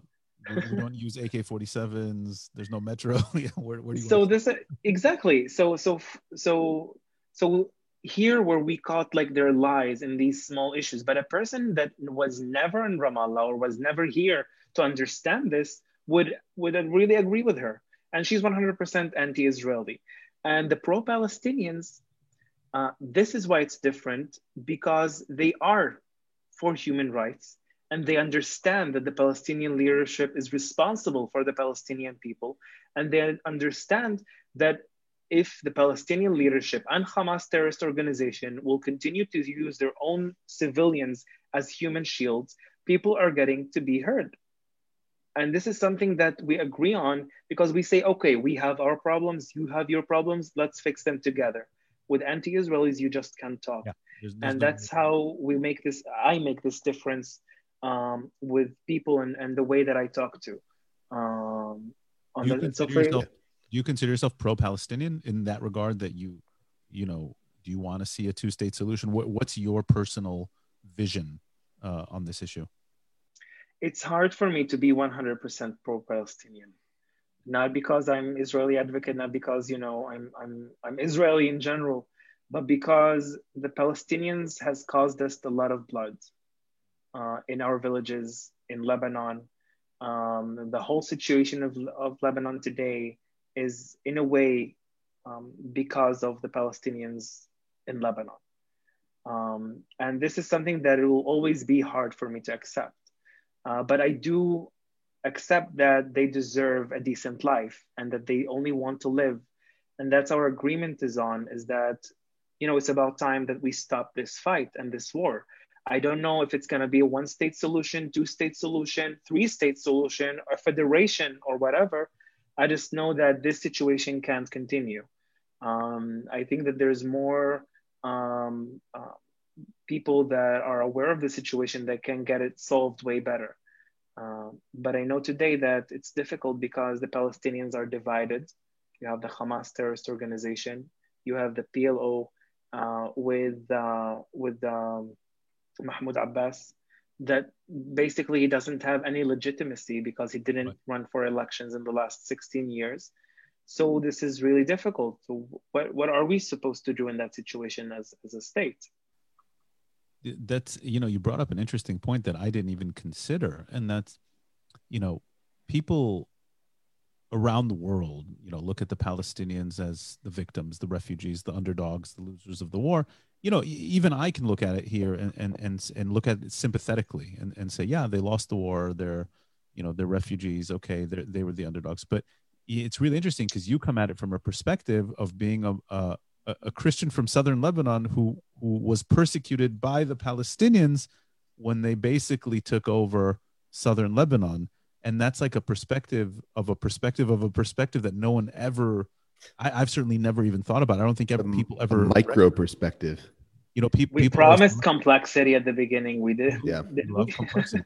people always talk about, um, you know, saying um, the Jews were always the you know persecuting the victims, and now, you know, now they're the ones persecuting the the Palestinians. But here we have a situation where it was like, okay, the Palestinians were persecuted and then they went and then persecuted someone else. And it's it's just it's you know i'm not even trying to get into rights and wrongs here. I'm just you know just to understand how complex and how things can turn and how you can be um two things can be true at once. And, and yeah it, this is history. We have to acknowledge it I, I, find that just fascinating. If you're looking, do you do you read uh, Arab World media? Do you still follow Lebanese media, social media? Oh yeah, of course. My mom, if if um, if I will go now to the living room, my mom will have the LBC or MTV on, like the Lebanese uh, news uh, uh outlets in Lebanon.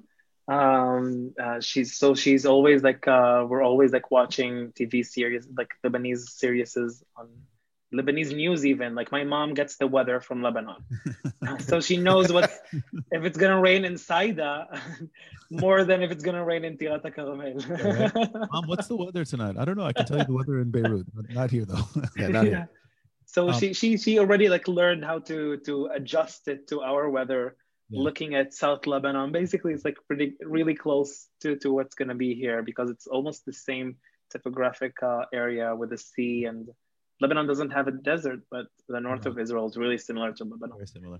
I, and I guess I have two questions here. One is is when you're looking around the landscape, the media, the social media, are you, and and everything that's happening now with Abraham Accords the, the last year, are you starting to get a different sense of how this generation of how the world, the Arab world, is starting to view Israel? Are things changing, or is this just a story that we're telling ourselves here? Oh, I do believe that things are changing. Um, and uh, thank you for the plug-in. I just wrote an article about it for Moshe Dayan Center uh, about the change of, of, uh, of opinion towards Israel in, in Lebanon uh, in the last few years. Uh, so you can see politicians, you can see like reporters that have never like dared to say normalization with Israel in the same sentence without adding occupied territory of Palestine, um, that was something that is really fresh on, on Lebanese TV in the last few years. We've heard it before. We've heard it in the 80s when Israel was present there because they were supporting of Israel.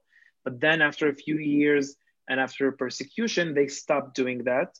Uh, and now we suddenly see that back on, on the news. Are, are you uh, are you suggesting you know, that be, that the Abraham the Abraham Accords are are, are having the uh, ancillary effect of having uh, making making Lebanese people think you know what could be here. Uh, you know, we could also enjoy a similar relationship to Israel that the that the Arab Gulf is enjoying with Israel, and maybe that could bring us benefits uh, that that that would make life more stable. Taking into consideration the situation now in Lebanon, right? I do believe that Lebanese are thinking the same way because war only brings destruction and more money to be wasted on instead of be wasted on on helping civilians. Yeah. And today people in lebanon are starving. People in lebanon don't have fuel to drive to their work. The the average salary is $42 uh, so it's about like $1.25 for a day oh. while a, Mac, a big mac is $1.50 so they don't they can't even afford to buy something they should just get um, paid in big macs that's a good idea i don't you... know if, if a family could could bring some food like if it's a one big mac is enough for like family of four Um, it's not enough for me. I don't know. It's gonna be enough for the family. I could eat like two Big Macs at the same time. Easy. like a bite from this and then a bite. I mean, our, our defense secretary, our defense minister Benny Gantz, uh, publicly offered aid and assistance to Lebanon. How is that perceived in Lebanese public opinion? When, does it even register? Do people even pick up on it? So yeah, it's it, it reminded them on what happened last August uh, when the explosion in Beirut port happened, because then Israel offered aid as well, and many of the Lebanese really saw that as a really nice gesture. So on that matter, um, and that's kind of way of, of my conclusion to the article that I wrote on the subject is that it's going to be a bottom up decision. If the Lebanese people will will say to their government, listen, this is what you need to do in order to help us. And in order to be able to stand on your feet again, this is what you're going to do. And you're going to make peace with Israel because this is going to help us out. Uh, so it's it's that it's not going to be in, in, in like like the UAE that was make a decision by the the leadership and then it kind of went down to the people and then we started kind of well, right and then the, and then not to not to you know take the stage or whatever. But but then you have like the factor of Hezbollah, which the UAE doesn't have. The UAE can decide, like you just said, the, the leader can decide that they want to have peace with Israel and, and now there's peace with the Israelis, and, and you know, that's the way it is. In Lebanon, even if the government were to decide, or even if the people from the bottom up were to decide with overwhelming support that this is what they want, you still have to contend with Nasrallah and with the Iranians. And uh, they, they, they I, I would I would guess that they wouldn't let that go down very, very easily without a fight. That might even oh, yeah. be an impetus for, for, for, for, you know, renewed skirmishes of, of, of the, the civil war.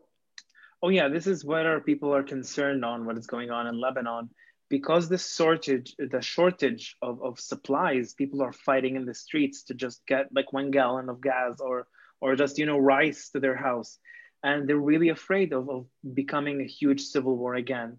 Um, and uh, Hezbollah is a really huge factor, not because it's a terrorist organization that is controlling a country, but because he has become part of the country. I'm not saying that all of Lebanon now is a terrorist state. It's not. Um, but but the Hezbollah is part of the government. Uh, so every government government that is going to be formed, they have to rely on Hezbollah. It's like they have like the major lead uh, on who's to become like prime minister and who's to, to form this government. And we, we can see in the last few years even uh, a, a, small fraction of, of Lebanese demonstrating against Hezbollah all the time, saying that Hezbollah is not really Lebanese. They don't represent Lebanese interest. Uh, they are an occupiers. Uh, they're like Iranian occupation that is happening in Lebanon. So people are starting to understand that now and we're starting to see few pop-ups of, of small demonstrations all over social media and even in the streets of Lebanon. Wow. Um, I really hope that it will continue. I really hope that Hassan Nasrallah will understand that he has nothing to look for in Lebanon. Lebanon is not his country.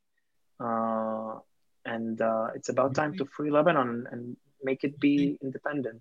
Does, does Hezbollah have any popular support among the people, including among the Shia. Uh, you know, their whole narrative, their whole founding was that they were the defenders of Lebanon, or at least the defenders of the Shia. And then you had, you know, um, they dragged Lebanon into the 2006 war, where where it did not end well for most of uh, you know parts of Beirut and most of southern Lebanon, and we've actually had quiet for the past 15 years on that border. Then you had a situation in which Hezbollah was killing Muslim Arabs in Syria during the civil war. I know they lost a lot of uh, support in the Arab world over that. They had even a split with Hamas over that. Um, but today, is Hezbollah have any kind of public support among any parts of the Lebanese public? Oh, of course. They still do have uh, support uh, from the reason that they're not only a terrorist organization, but they do have a humanitarian side of it. So, for example, they started the way that, that Hamas is for the Gazans people today.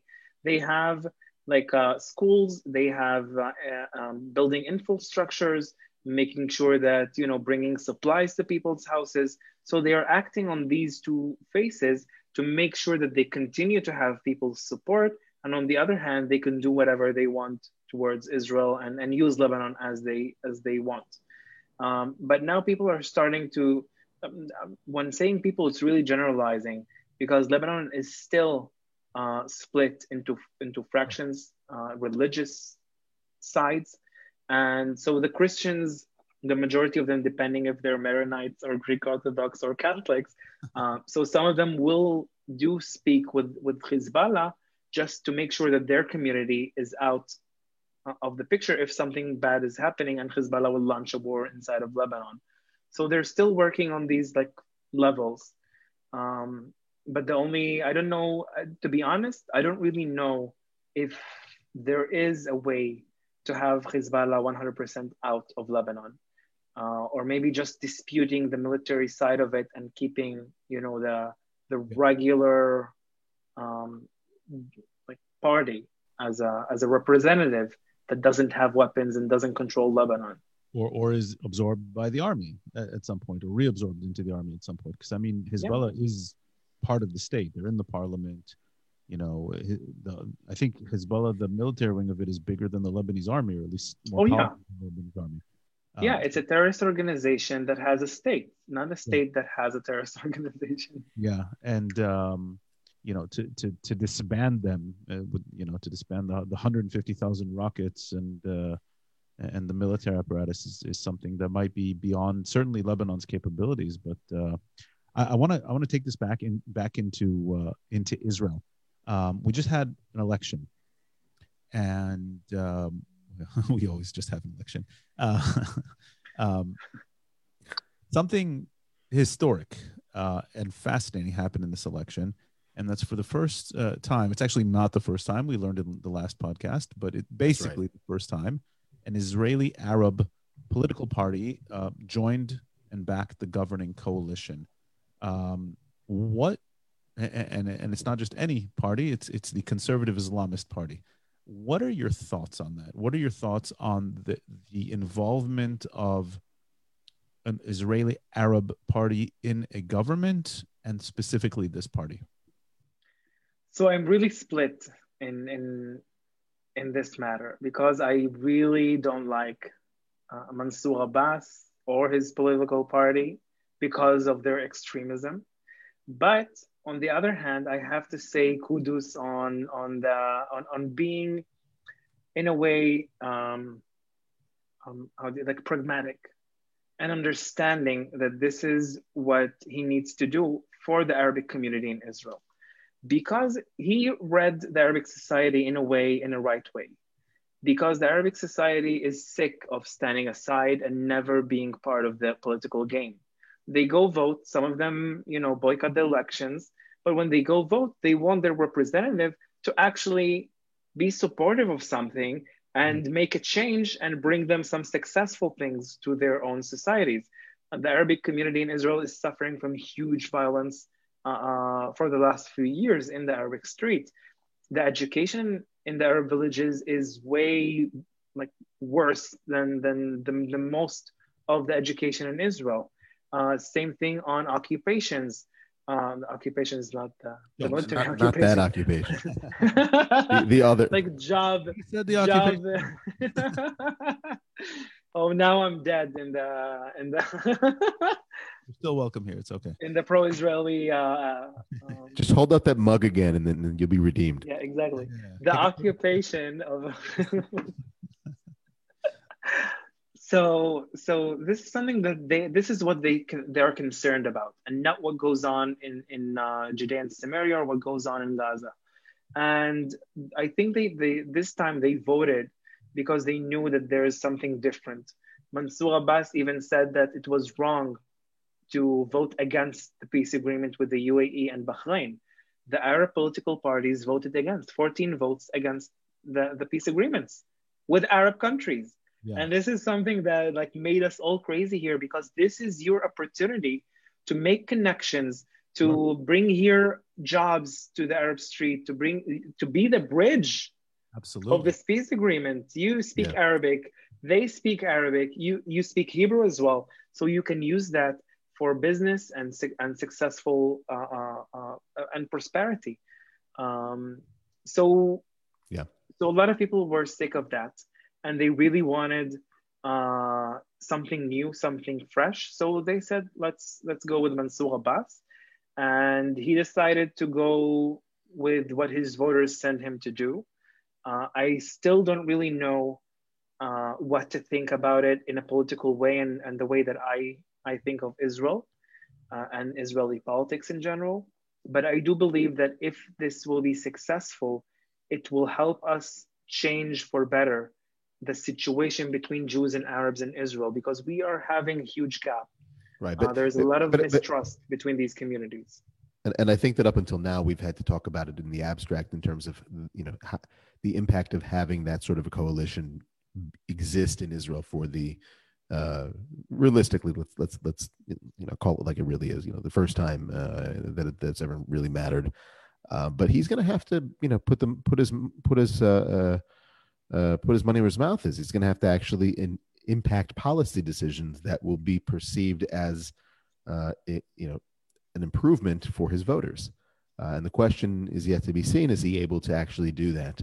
Uh, and, and I'm an optimist. I'd like to see that it's that that he's that he's able to do it. Um, and and and maybe I'm just not well read into what's been going on until now. Um, but there's a lot of areas, like you said before, that have very very serious, deep problems. That you know, it's it's almost just like you know, pick one. Let's just start. You know, you got to start start somewhere. And I don't know where he would choose to start, uh, but I hope for everybody's sake that he'll choose one that that uh, you know is not only necessary but also is very uh, well um, let, us just say that you can see that people can see uh, and and and that will be a, a good place to start you, you mentioned uh, a little bit earlier you know some of your personal issues with some of their I don't know what the word that you you said was, but it was almost like a extremist uh, views. Maybe you can kind of share what what do you mean by that? So, for example, um, um, the Islamic Party that that Mansour Abbas is the head of, um, they are they're more conservative, like in a really extreme way. So, for example, um, they Mansour Abbas himself launched a campaign against the, the LGBTQ community in Israel. He said that uh, we don't have gay people in the Arab community, as if like the Arab community is unique in the entire world. Yeah, it reminds me of like when when uh, Mahmoud Ahmadinejad in Iran said there are no gays in Iran ever, no, none, Yeah. not one. Executed them all. because they forced them to go through operations to change their their sex um, and this is something that that we, we launched a war back against him as well. Um, for the last few years he's been supportive of, of few terrorist uh, uh, people went and visited them and celebrating their release from prison. Um, so this is a lot of problems and issues that we have. It's like a really big huge pill that we have to swallow when Mansour Abbas in, is in this government.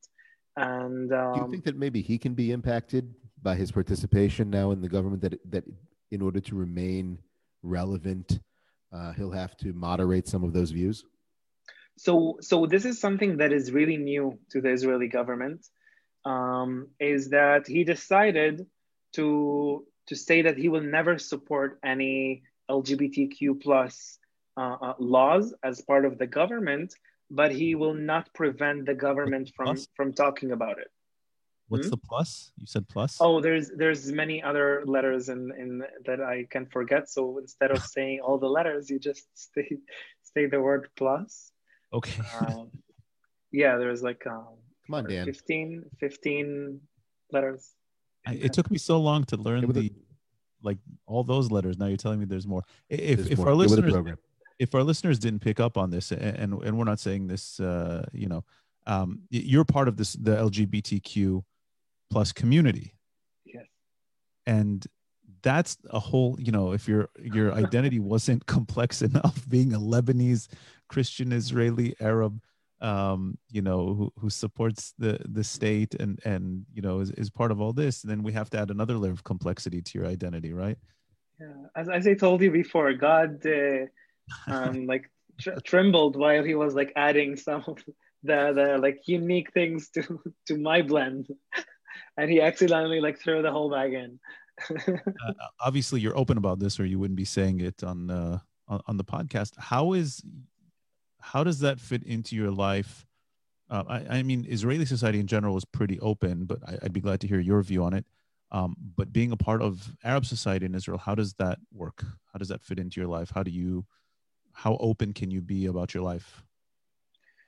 Oh, it's it's super uh, strict. So, for example, it depends where you are. In the villages, you almost can't talk about it. There there are some people that are like gay people in the villages that are they they're out of the closet or they go visit their families. Uh, but this is something that is not like typical uh, and will not always be accepted and welcomed. Uh, so, for example, I know many people who were um, asked to leave their village and never come back because they're gay by their family and by their their neighbors, uh, because this is like a black mark on the family, and no one will keep talking to that family if they have this like black mark. So whether they will try to hide it or they will try to act violently against it, where we heard stories before in the last even few years in the Arabic street because of that. Um, and coming from a, a kind of a conservative, uh, like really con- small conservative uh, family, um, it's it's it's not easy. Um, sort of like really not easy. It wasn't at the beginning, uh, but we're we're getting over it uh, throughout the years. And you're still in, in good contact with your family? Oh yeah, I, I live with my parents. I just came back to my parents after COVID because I you're can afford my apartment anymore. You're, undis- you're disclosing your undisclosed location.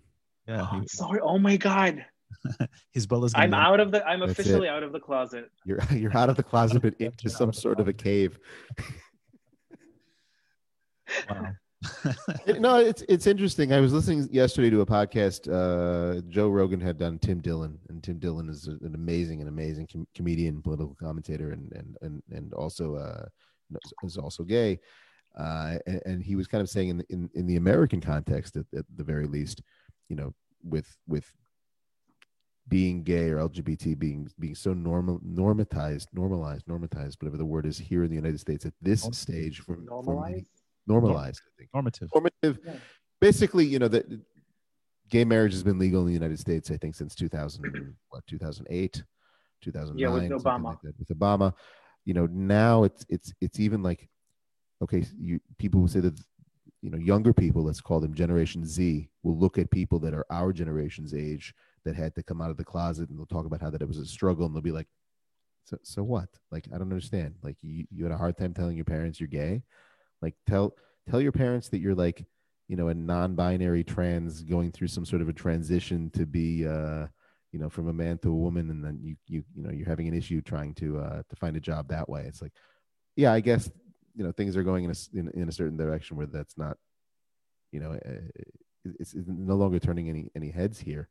Obviously, that's a different scenario uh, in Israel and, and throughout throughout the Middle East. But I think that you know if if if you know the time is a projection that's going to continue going the way that it's going right now, um, you know, it will become probably much more more simple uh, in most cases because uh, you know generations move on, uh, yeah. and and people that harbor certain opinions, you know, the way the, the way of the world is that they pass on from the world. Um, is it is are are there any places you're aware of in? I mean, again, we say Israel. Israel's a lot of different societies, and Tel Aviv is is probably the most gay friendly place in the world. I don't know. Certainly in this yeah, part. Depending of... on the area in Tel Aviv, like South Tel Aviv is not that. Okay, okay, but uh, is there any? Is there a, dis- a, discourse in Arabic in Israel about this issue? Uh, Mansour Abbas is very much against it. Uh, what about the other parties? What about the, the public opinion on the street? So they, they almost don't talk about it. Um, so, for example, Ahmed Tibi, um, he was interviewed to an Arabic uh, um, news like uh, like podcast as well uh, before the elections, and he said that he's against it. Uh, he will never support it. That this is something wrong, and he knows that his base core of, of voters are conservatives that are against it and will never accept it. And for example, if we want to go throughout the whole parties, you have uh, Ibtisam Mara'ana in, in the Labour Party. She's the only Arab uh, uh, member of parliament who ever waved the, um, the LGBTQ plus flag inside of the Israeli parliament and spoke about it and wrote about it. Uh, she was the one, for example, a few years ago, she did like, uh, sorry for the question, uh, with the LGBT Arabic community. Um, so she kind of ignited this huge debate inside of the Arabic world as well about it. Uh, we have the representative in Meretz party, where she, before the elections, she had a comment saying that she's gonna um, not vote no matter what on the subject of the LGBTQ community because she knows that the community that she comes from is conservative and not welcoming to that subject. So this is like a, a, red line not to cross. And, and she's, in, not, and, and she's in Meretz. She's in Meretz, exactly. This is like the most left-wing yeah, party that we have in Israeli parliament. And that was something that, that really ignited even a huge debate about Meretz itself and then like uh, and with the party itself like wait what is going on now? Um, but i believe that the arabic community like the jewish community is really um, like divided to, to like to different like more conservative more liberal more open-minded agnostics uh, non-religion or whatever they, they they they consider themselves. And unfortunately we haven't seen um, much differences in the Israeli politic, but we are starting to see it now because up till today, in the last decade, we had only one party that everyone was like in it, and that was like the only Arab representatives. And I believe that we're we need to stop uh, and prevent even from sectorial parties to run to parliament because I believe that every party need, needs to be a mixed party, and eventually we all need to work together and talk to each other uh, because this is how we need to to solve our problems and issues, not to still stay divided, yeah. everyone right. in his own thing. I was talking yesterday uh, to a colleague of mine who's a sociologist. He's an expert on, uh, he's a sociologist in general, and specifically an expert on Israeli society. And he was mentioning to me how in Israel, more than other places, everything is very much a group identity. And, you know, Benny, you like to talk about how it's not elections here are rarely ever about policies they're more about group identities which is why you know people stick with their parties and and, and even if it, even if the party's not advancing the policies they think they want or, or whatever and you know you see this and, and i'm i'm wondering you know you have uh, i i already don't like the way this sentence is going to sound you have the odd arab on different political lists, right? You've had you've always had Druze members of the Likud and of even Israel Beitenu. You have now uh, Muslims in uh, Avoda and Meretz, right? We have these things. Um, yeah, well, Meretz had the Muslim candidate, uh, and Avoda as well had the Muslim yes. candidate for a really long time. Yes, I, I think they, they always had. Um, and, and, I don't want it to, to seem tokenized, but it, it's certainly not at the point where you, what you're envisioning, where it's just normal that can we ever get past these identity politics? Um, you know, th- th- that would be an interesting yes future where when the alien when the aliens come and we realize that we're all one human race. You know what? I honestly, I if and and this is a huge if if we can ever get past the not it'll never be fully solved but if we can ever get to a point where the arab jewish aspect here is is less and less of an issue and and that's a huge if obviously then we can focus on all the other conflicts that divide us about ideology and politics and all of these things um, and then you could you can imagine situations where where we're divided on our ideas and not just on our identities um, which is a really weird twist on on a like a martin luther king type type speech i have a dream I, I had a dream where we judge each other by what we say. um, By what we wear. it, will be like, do you do you like Amba or not? Like fashion fashion police with Joan Rivers. Well, you were going to wear a much more exciting shirt for this lecture, and then you decided uh, not to. has the, uh, the the the role in that. Um, where, where did I want to take this? Um, oh, I totally forgot now. I was distracted I was distracted. fighting because of ideas and not because of it. Yeah, no, my, my kids walked in three times because they were fighting in the other room, and uh, While, while I'm trying to do this. They're fighting about their differences. They're fighting about the couch, much like uh, much like the, the no I, I remember what i was going to say. Now what you're talking about is it, it's interesting and and um, you know are we going to a place where our identities even among the more conservative parts of society i guess maybe we could call it an israelization of of the arab society in israel to an extent where people you said it used to be one party and why does it have to be one party that all arabs have to vote for right? If, if i'm recalling that part of the conversation.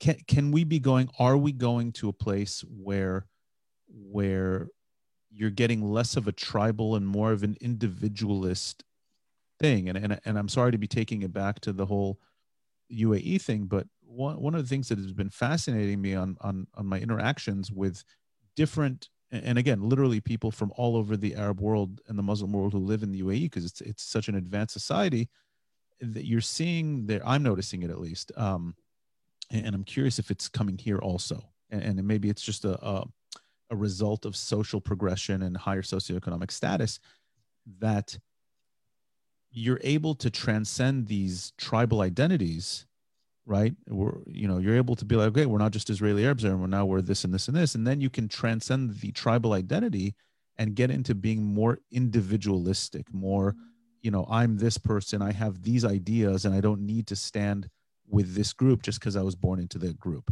Um, I can I can have political ideas, I can have economic ideas, I can have. Well, for, forgive me, forgive me for for going here, and, and you're going to slap yeah. me for saying this, but like every every group of people has their has has the limits of what they're able to talk about the limits of where their thoughts are able to take them. And i think that in many cases you know jonathan has had the benefit of of growing up since age eight or nine in a, in a democratic society where he's been able to for whatever reason uh, you know or for, for for better or for worse in terms of, of its impact he's been able to state his mind and he can he can talk about the political situation in israel freely and openly without any fear of retribution by the authorities and what he might say. And I think that some people in other places in the Middle East that are, you know, in the Arab Gulf where where it is very individual individualistic in so many ways, but also very more, more individualistic, yeah, more individualistic in many ways and very economically successful.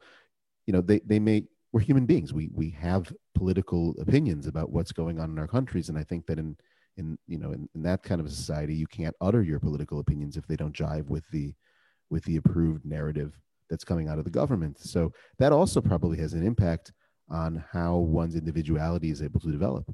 Sure. I mean, is that the trend? Is that? Yeah, the, well, the Arab society in Israel are still a tribal society. So, for example, the Bedouins in the south, they will, for example, have. I, I know a friend of mine that had this experience. Suddenly, when he went to Tel Aviv University, he started discovering some things in history lessons that he was never taught before about the partition plan, about you know Israel's independence, who started the war, um, what were the casualties, what happened to the Arabs, uh, to the Jews in the Arab world, and how they were forced to flee. So that was something that he was first of all discovered to when he was 18, 19 years old, and he grew up in Israel. Um, but he wasn't taught about it. So when he would go back home and ask his family about it, or some, in a way, question their ideology or their way of thinking, it wouldn't be accepted uh, in a in a pleasant way. Like they didn't like force him to flee the village or like kicked like like verbally like attacked him, uh, but it wouldn't it wasn't really accepted nice by them, and it's really um, happening in almost every village. They always have like uh, who's the majority, the tribal uh, people that will act, okay, everyone in this family, you're going to vote for this person or this party. And that's how it works.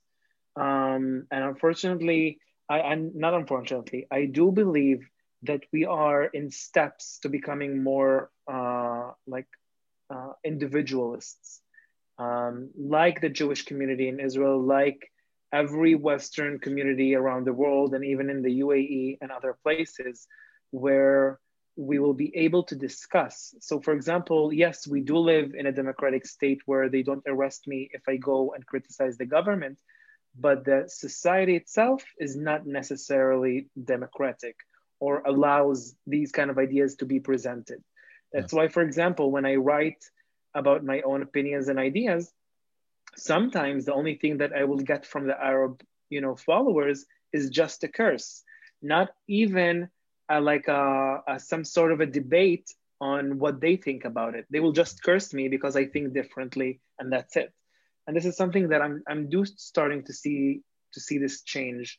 Um, we need to kind of promote this this capability of having a dialogue without cursing first uh, at each other. Is it is it tiring? Do you find it tiring, or do you feel that you oh, have yes. a mission? And I, I thank God for COVID.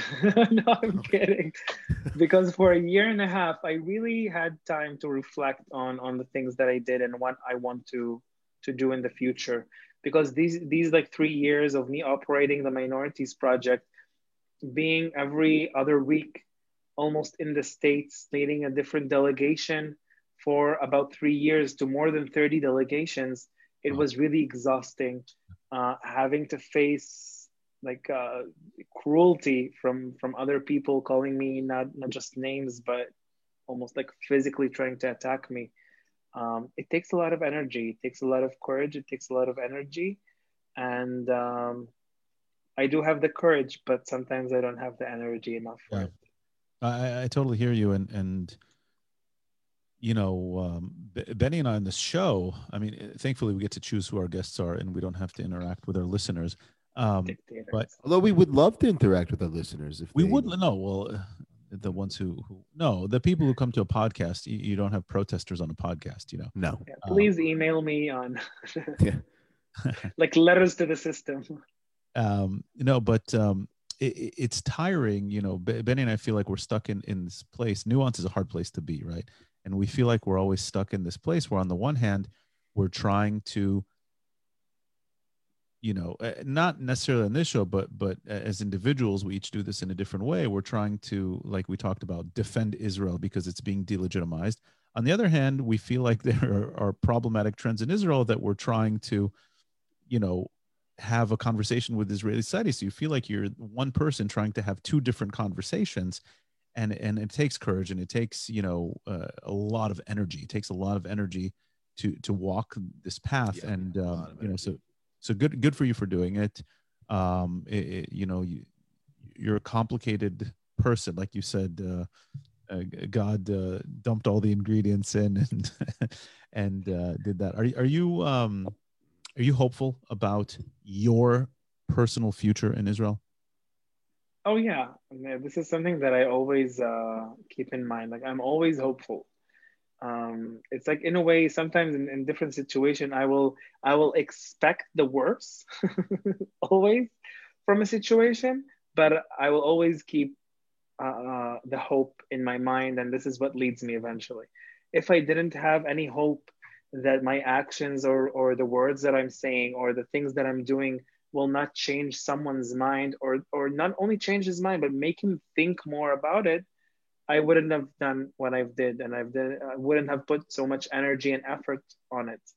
Um, and and uh, so hope is always there and hope will always now i feel like uh, I'm, I'm convinced by the way that you know uh, i forget which one of you said this earlier but when, when people are exposed to the truth and when people are engaged in conversation it's hard to do over mass media but you know again this is why we started the show. When people are engaged in a way and when you have when you're able to get past the anger or the fear and they usually go together um, and have this conversation you know you can reach you you really can convince people um, that you know to to soften their positions to think about new things. And it's it takes time and it's and it's it's tiring, but but it works. You know, people at the end of the day, we're all people, and this is kind of one of the things that that really was reinforced in me with the Abraham Accords throughout the whole region. People that that are we have listeners. Um, not I mean, uh, we have listeners literally throughout every country in the Middle East,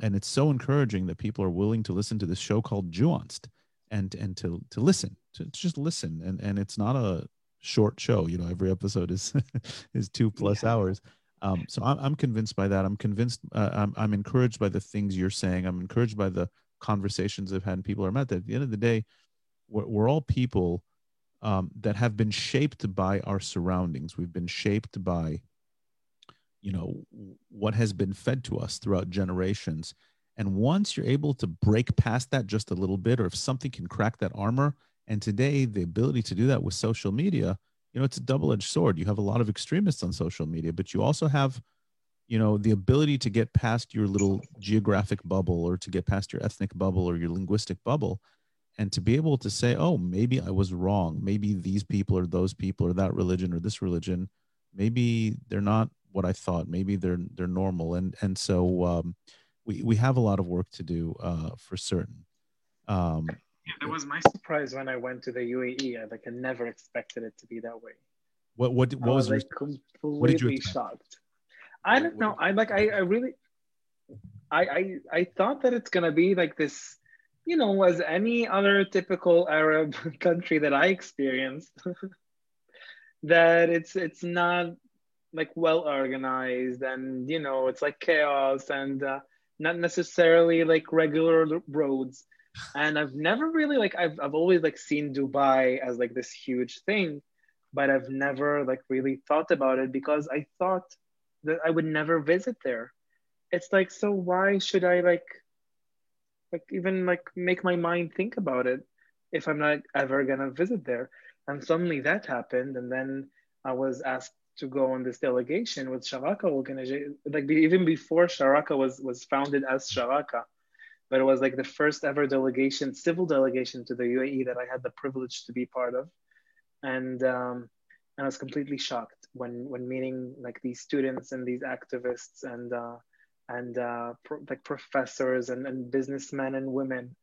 That was to me like a like a whole different uh, I, I thought that they're way more conservative than yeah, so liberal. I, I, that's what like that's what caught me. Shocking. Like, it's the most. how liberal, liberal they are. Yeah. That and I, I was like I prejudiced about it. And I and I can't wait. I've said this to Dan many times. You know, it's it's almost crazy by this point because because the Abraham Accords and and and the Arab Gulf have become such a reoccurring theme on our show, and and for good reason. Of course, it's just a profound thing.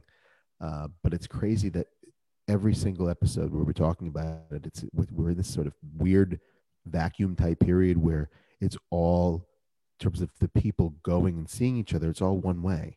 It's yeah. with the exception of that one delegation that came back. Uh, I don't remember, Dan. It was last December or, or earlier. It was on Hanukkah. Yeah, and it's all Israelis going to the Gulf and not the other way. And yeah, someone who works we didn't talk about this, Jonathan. I work in I work in tourism, you know, and, and and I understand the transformative power that tourism can have. You know, for me, it will become a legit thing. I know it's legit, but like you know, it'll be very very legit when I start seeing numbers of people from the Gulf visiting Israel, and to see, you know, is it just a curious sort of a thing? Is it sort of a fluke thing, or is it, you know, obviously Israelis are very excited about the opportunity to visit the Gulf I want to know if they're also excited about visiting Israel, and I want to see how they and in what numbers they come to Israel and experience Israel, and and and and and to really see that it's you know beyond the the presence in social media that we're all able to see, and I hope that they do. Uh, and, and I know that I think we should launch a campaign. I would love to launch. Like, hey, you, do you want to come to Israel? Like, we, it's hot here, but it's still 20 degrees less than it, yeah, it's, than it is less hot than, than you. I, I, didn't, I didn't mention this. I was I was there in early June, and it was 50 degrees and humid. For our American 50? audience, Dan, what is that? 50 degrees Celsius, 100 like 300 120 degrees Fahrenheit with high humidity. Oh my god! I, and that was only early June. I've never experienced anything like this. It was shocking, like that level of heat. I've never experienced in my life. It was shocking. Um, ever since I came back, it, you know, even when it gets like into the mid 30s here, which is pretty hot, I'm like, mm, it's not that bad. yeah, um, not, not not bad. Benny, I'm convinced they will come here. Uh, we have to keep in mind there are only a million people. Um, the, the yeah, rest of the country are we'll see it after covid. I know that they're just a million people but it's also another destination that's nearby for them. Yeah. so I, i'm sure they're going to come here. Um, i'm sure they're going to come here. I'm sure they're going to visit. Uh, it's a different atmosphere. The ones i've met are excited. They're super curious. Uh, a lot of people learning hebrew watching israeli television connecting to israeli music. I think um, and, and they know the Mediterranean because they do travel around the Mediterranean. So I think, you know, uh, I have a feeling they'll come here, and I hope. I, I guess I guess to clarify what I mean, I- I don't expect them to come in the numbers that Israelis have been going to to there. I No, think there's only that's- 19,000 Israelis went to the UAE since the peace agreement. It's- this it's is a the official bubble. numbers. yeah, it's, oh, it's, um, two hundred thousand. No, a, a seriously different. That's number. the the statistics I saw. They just like published one like two days ago, and they said 19,000. No, We'll to- Maybe we'll in one check it. month. no, no. could be- Since the Abraham Accords were signed, two hundred thousand Israelis have visited the UAE. Really? during COVID. Yeah, Yeah, we'll- because it we'll was the find- only green country yeah. that you 'cause it's you're green. allowed to visit. Yeah. So It's basically, the Israeli government forced you to fly only to Dubai. pretty much. We'll- first we'll- few I. I want to check those numbers, but but I I obviously don't expect the numbers to be the same going the other direction, both because of the fact that it's it's a smaller population of people, and because Israel's only going to let people come into Israel like that after Dubai and after the UAE is considered a much more safe country COVID wise, which may be you know after after COVID really dies down. So it it could be that that'll have an impact too. But what I what I would like to see is that the people that do come here in whatever numbers they are aren't all on some sort of a delegation that the that they're coming here of their own you know Yeah. because they just decided that Israel was an interesting place and they wanted to check it out they wanted to come and see it and they wanted to do business here or they wanted to go and have a vacation or they wanted to meet friends or whatever it might be that they're not being escorted to, to, to you know to be here Yeah. um I'm curious Jonathan just to conclude and we can wrap up with this where can I in Israel get uh kibanaya What? where can I find kibanaya to eat? Ah, kibini. See, I mispronounced everything.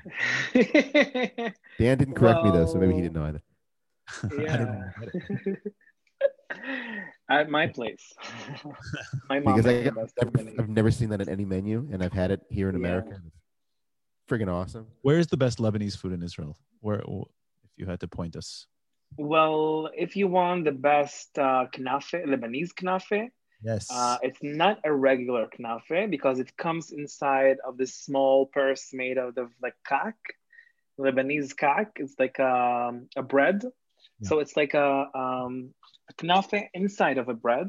And uh, the, the woman that makes it is Farah Raslan. Uh, she's a Lebanese uh, chef here in Israel. She participated in MasterChef.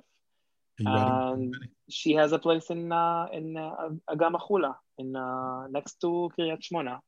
She sells her uh, um, her knafe, and uh, I know that, she, that she's gonna open in a few like weeks, a place that is really similar to uh, Beirut Shuk, Hmm. and she's gonna be doing food there. So this Nice. is definitely gonna be like the Lebanese, uh, authentic Lebanese food. I see a Israel. culinary episode uh, where we go on the road uh, in our future here. We'll we'll have you'll have to take us on a culinary Of tour course. food of northern. Oh yeah, I love. There is some few actually like former Lebanese, not part of the South Lebanon Army, but like they came here in the 80s and, and 90s. Uh, but there are some locations like there's one like great shawarma that we can go to. There's like an amazing restaurant that it's called Arazim in uh, in Shlomi.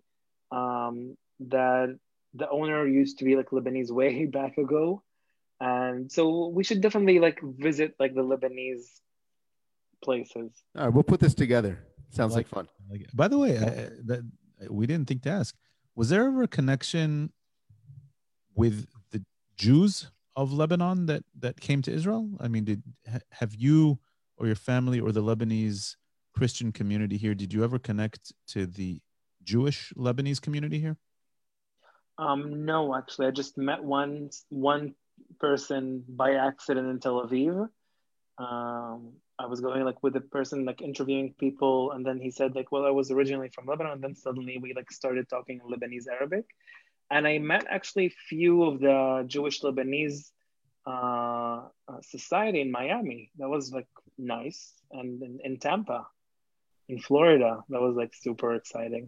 We we had some at the, at the shul at the synagogue I used to go to in uh, outside of Washington D.C. There's a also a Lebanese Jewish community.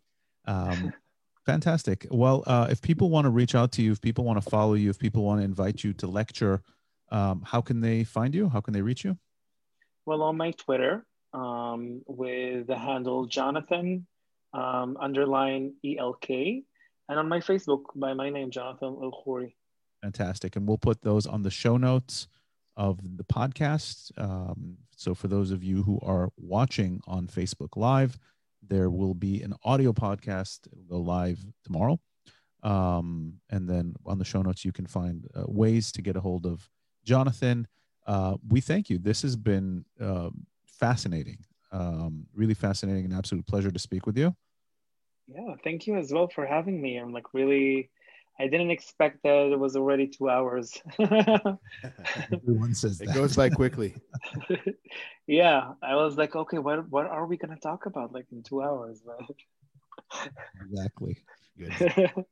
so thank you, Benny and Dan, for for having me. It was like really exciting, and uh, I think next time we'll definitely do the food. It sounds good. No, we we're not saying that like facetiously. We're gonna actually make that happen. We're gonna have a oh, yeah, follow up episode. I had a definitely taking show, place on the so road. I could definitely do that. Done deal. I'm looking for a good uh, halloumi because uh, I'll only eat kosher um, shawarma, but uh, if you can find some good halloumi and some, uh, you know. So thank you so much, and um, all right, we will see you all next week for a special Jewanced live with Rabbi Tamar Elad Appelbaum. This has been Jewanced. And uh, Benny, continue to enjoy your vacation.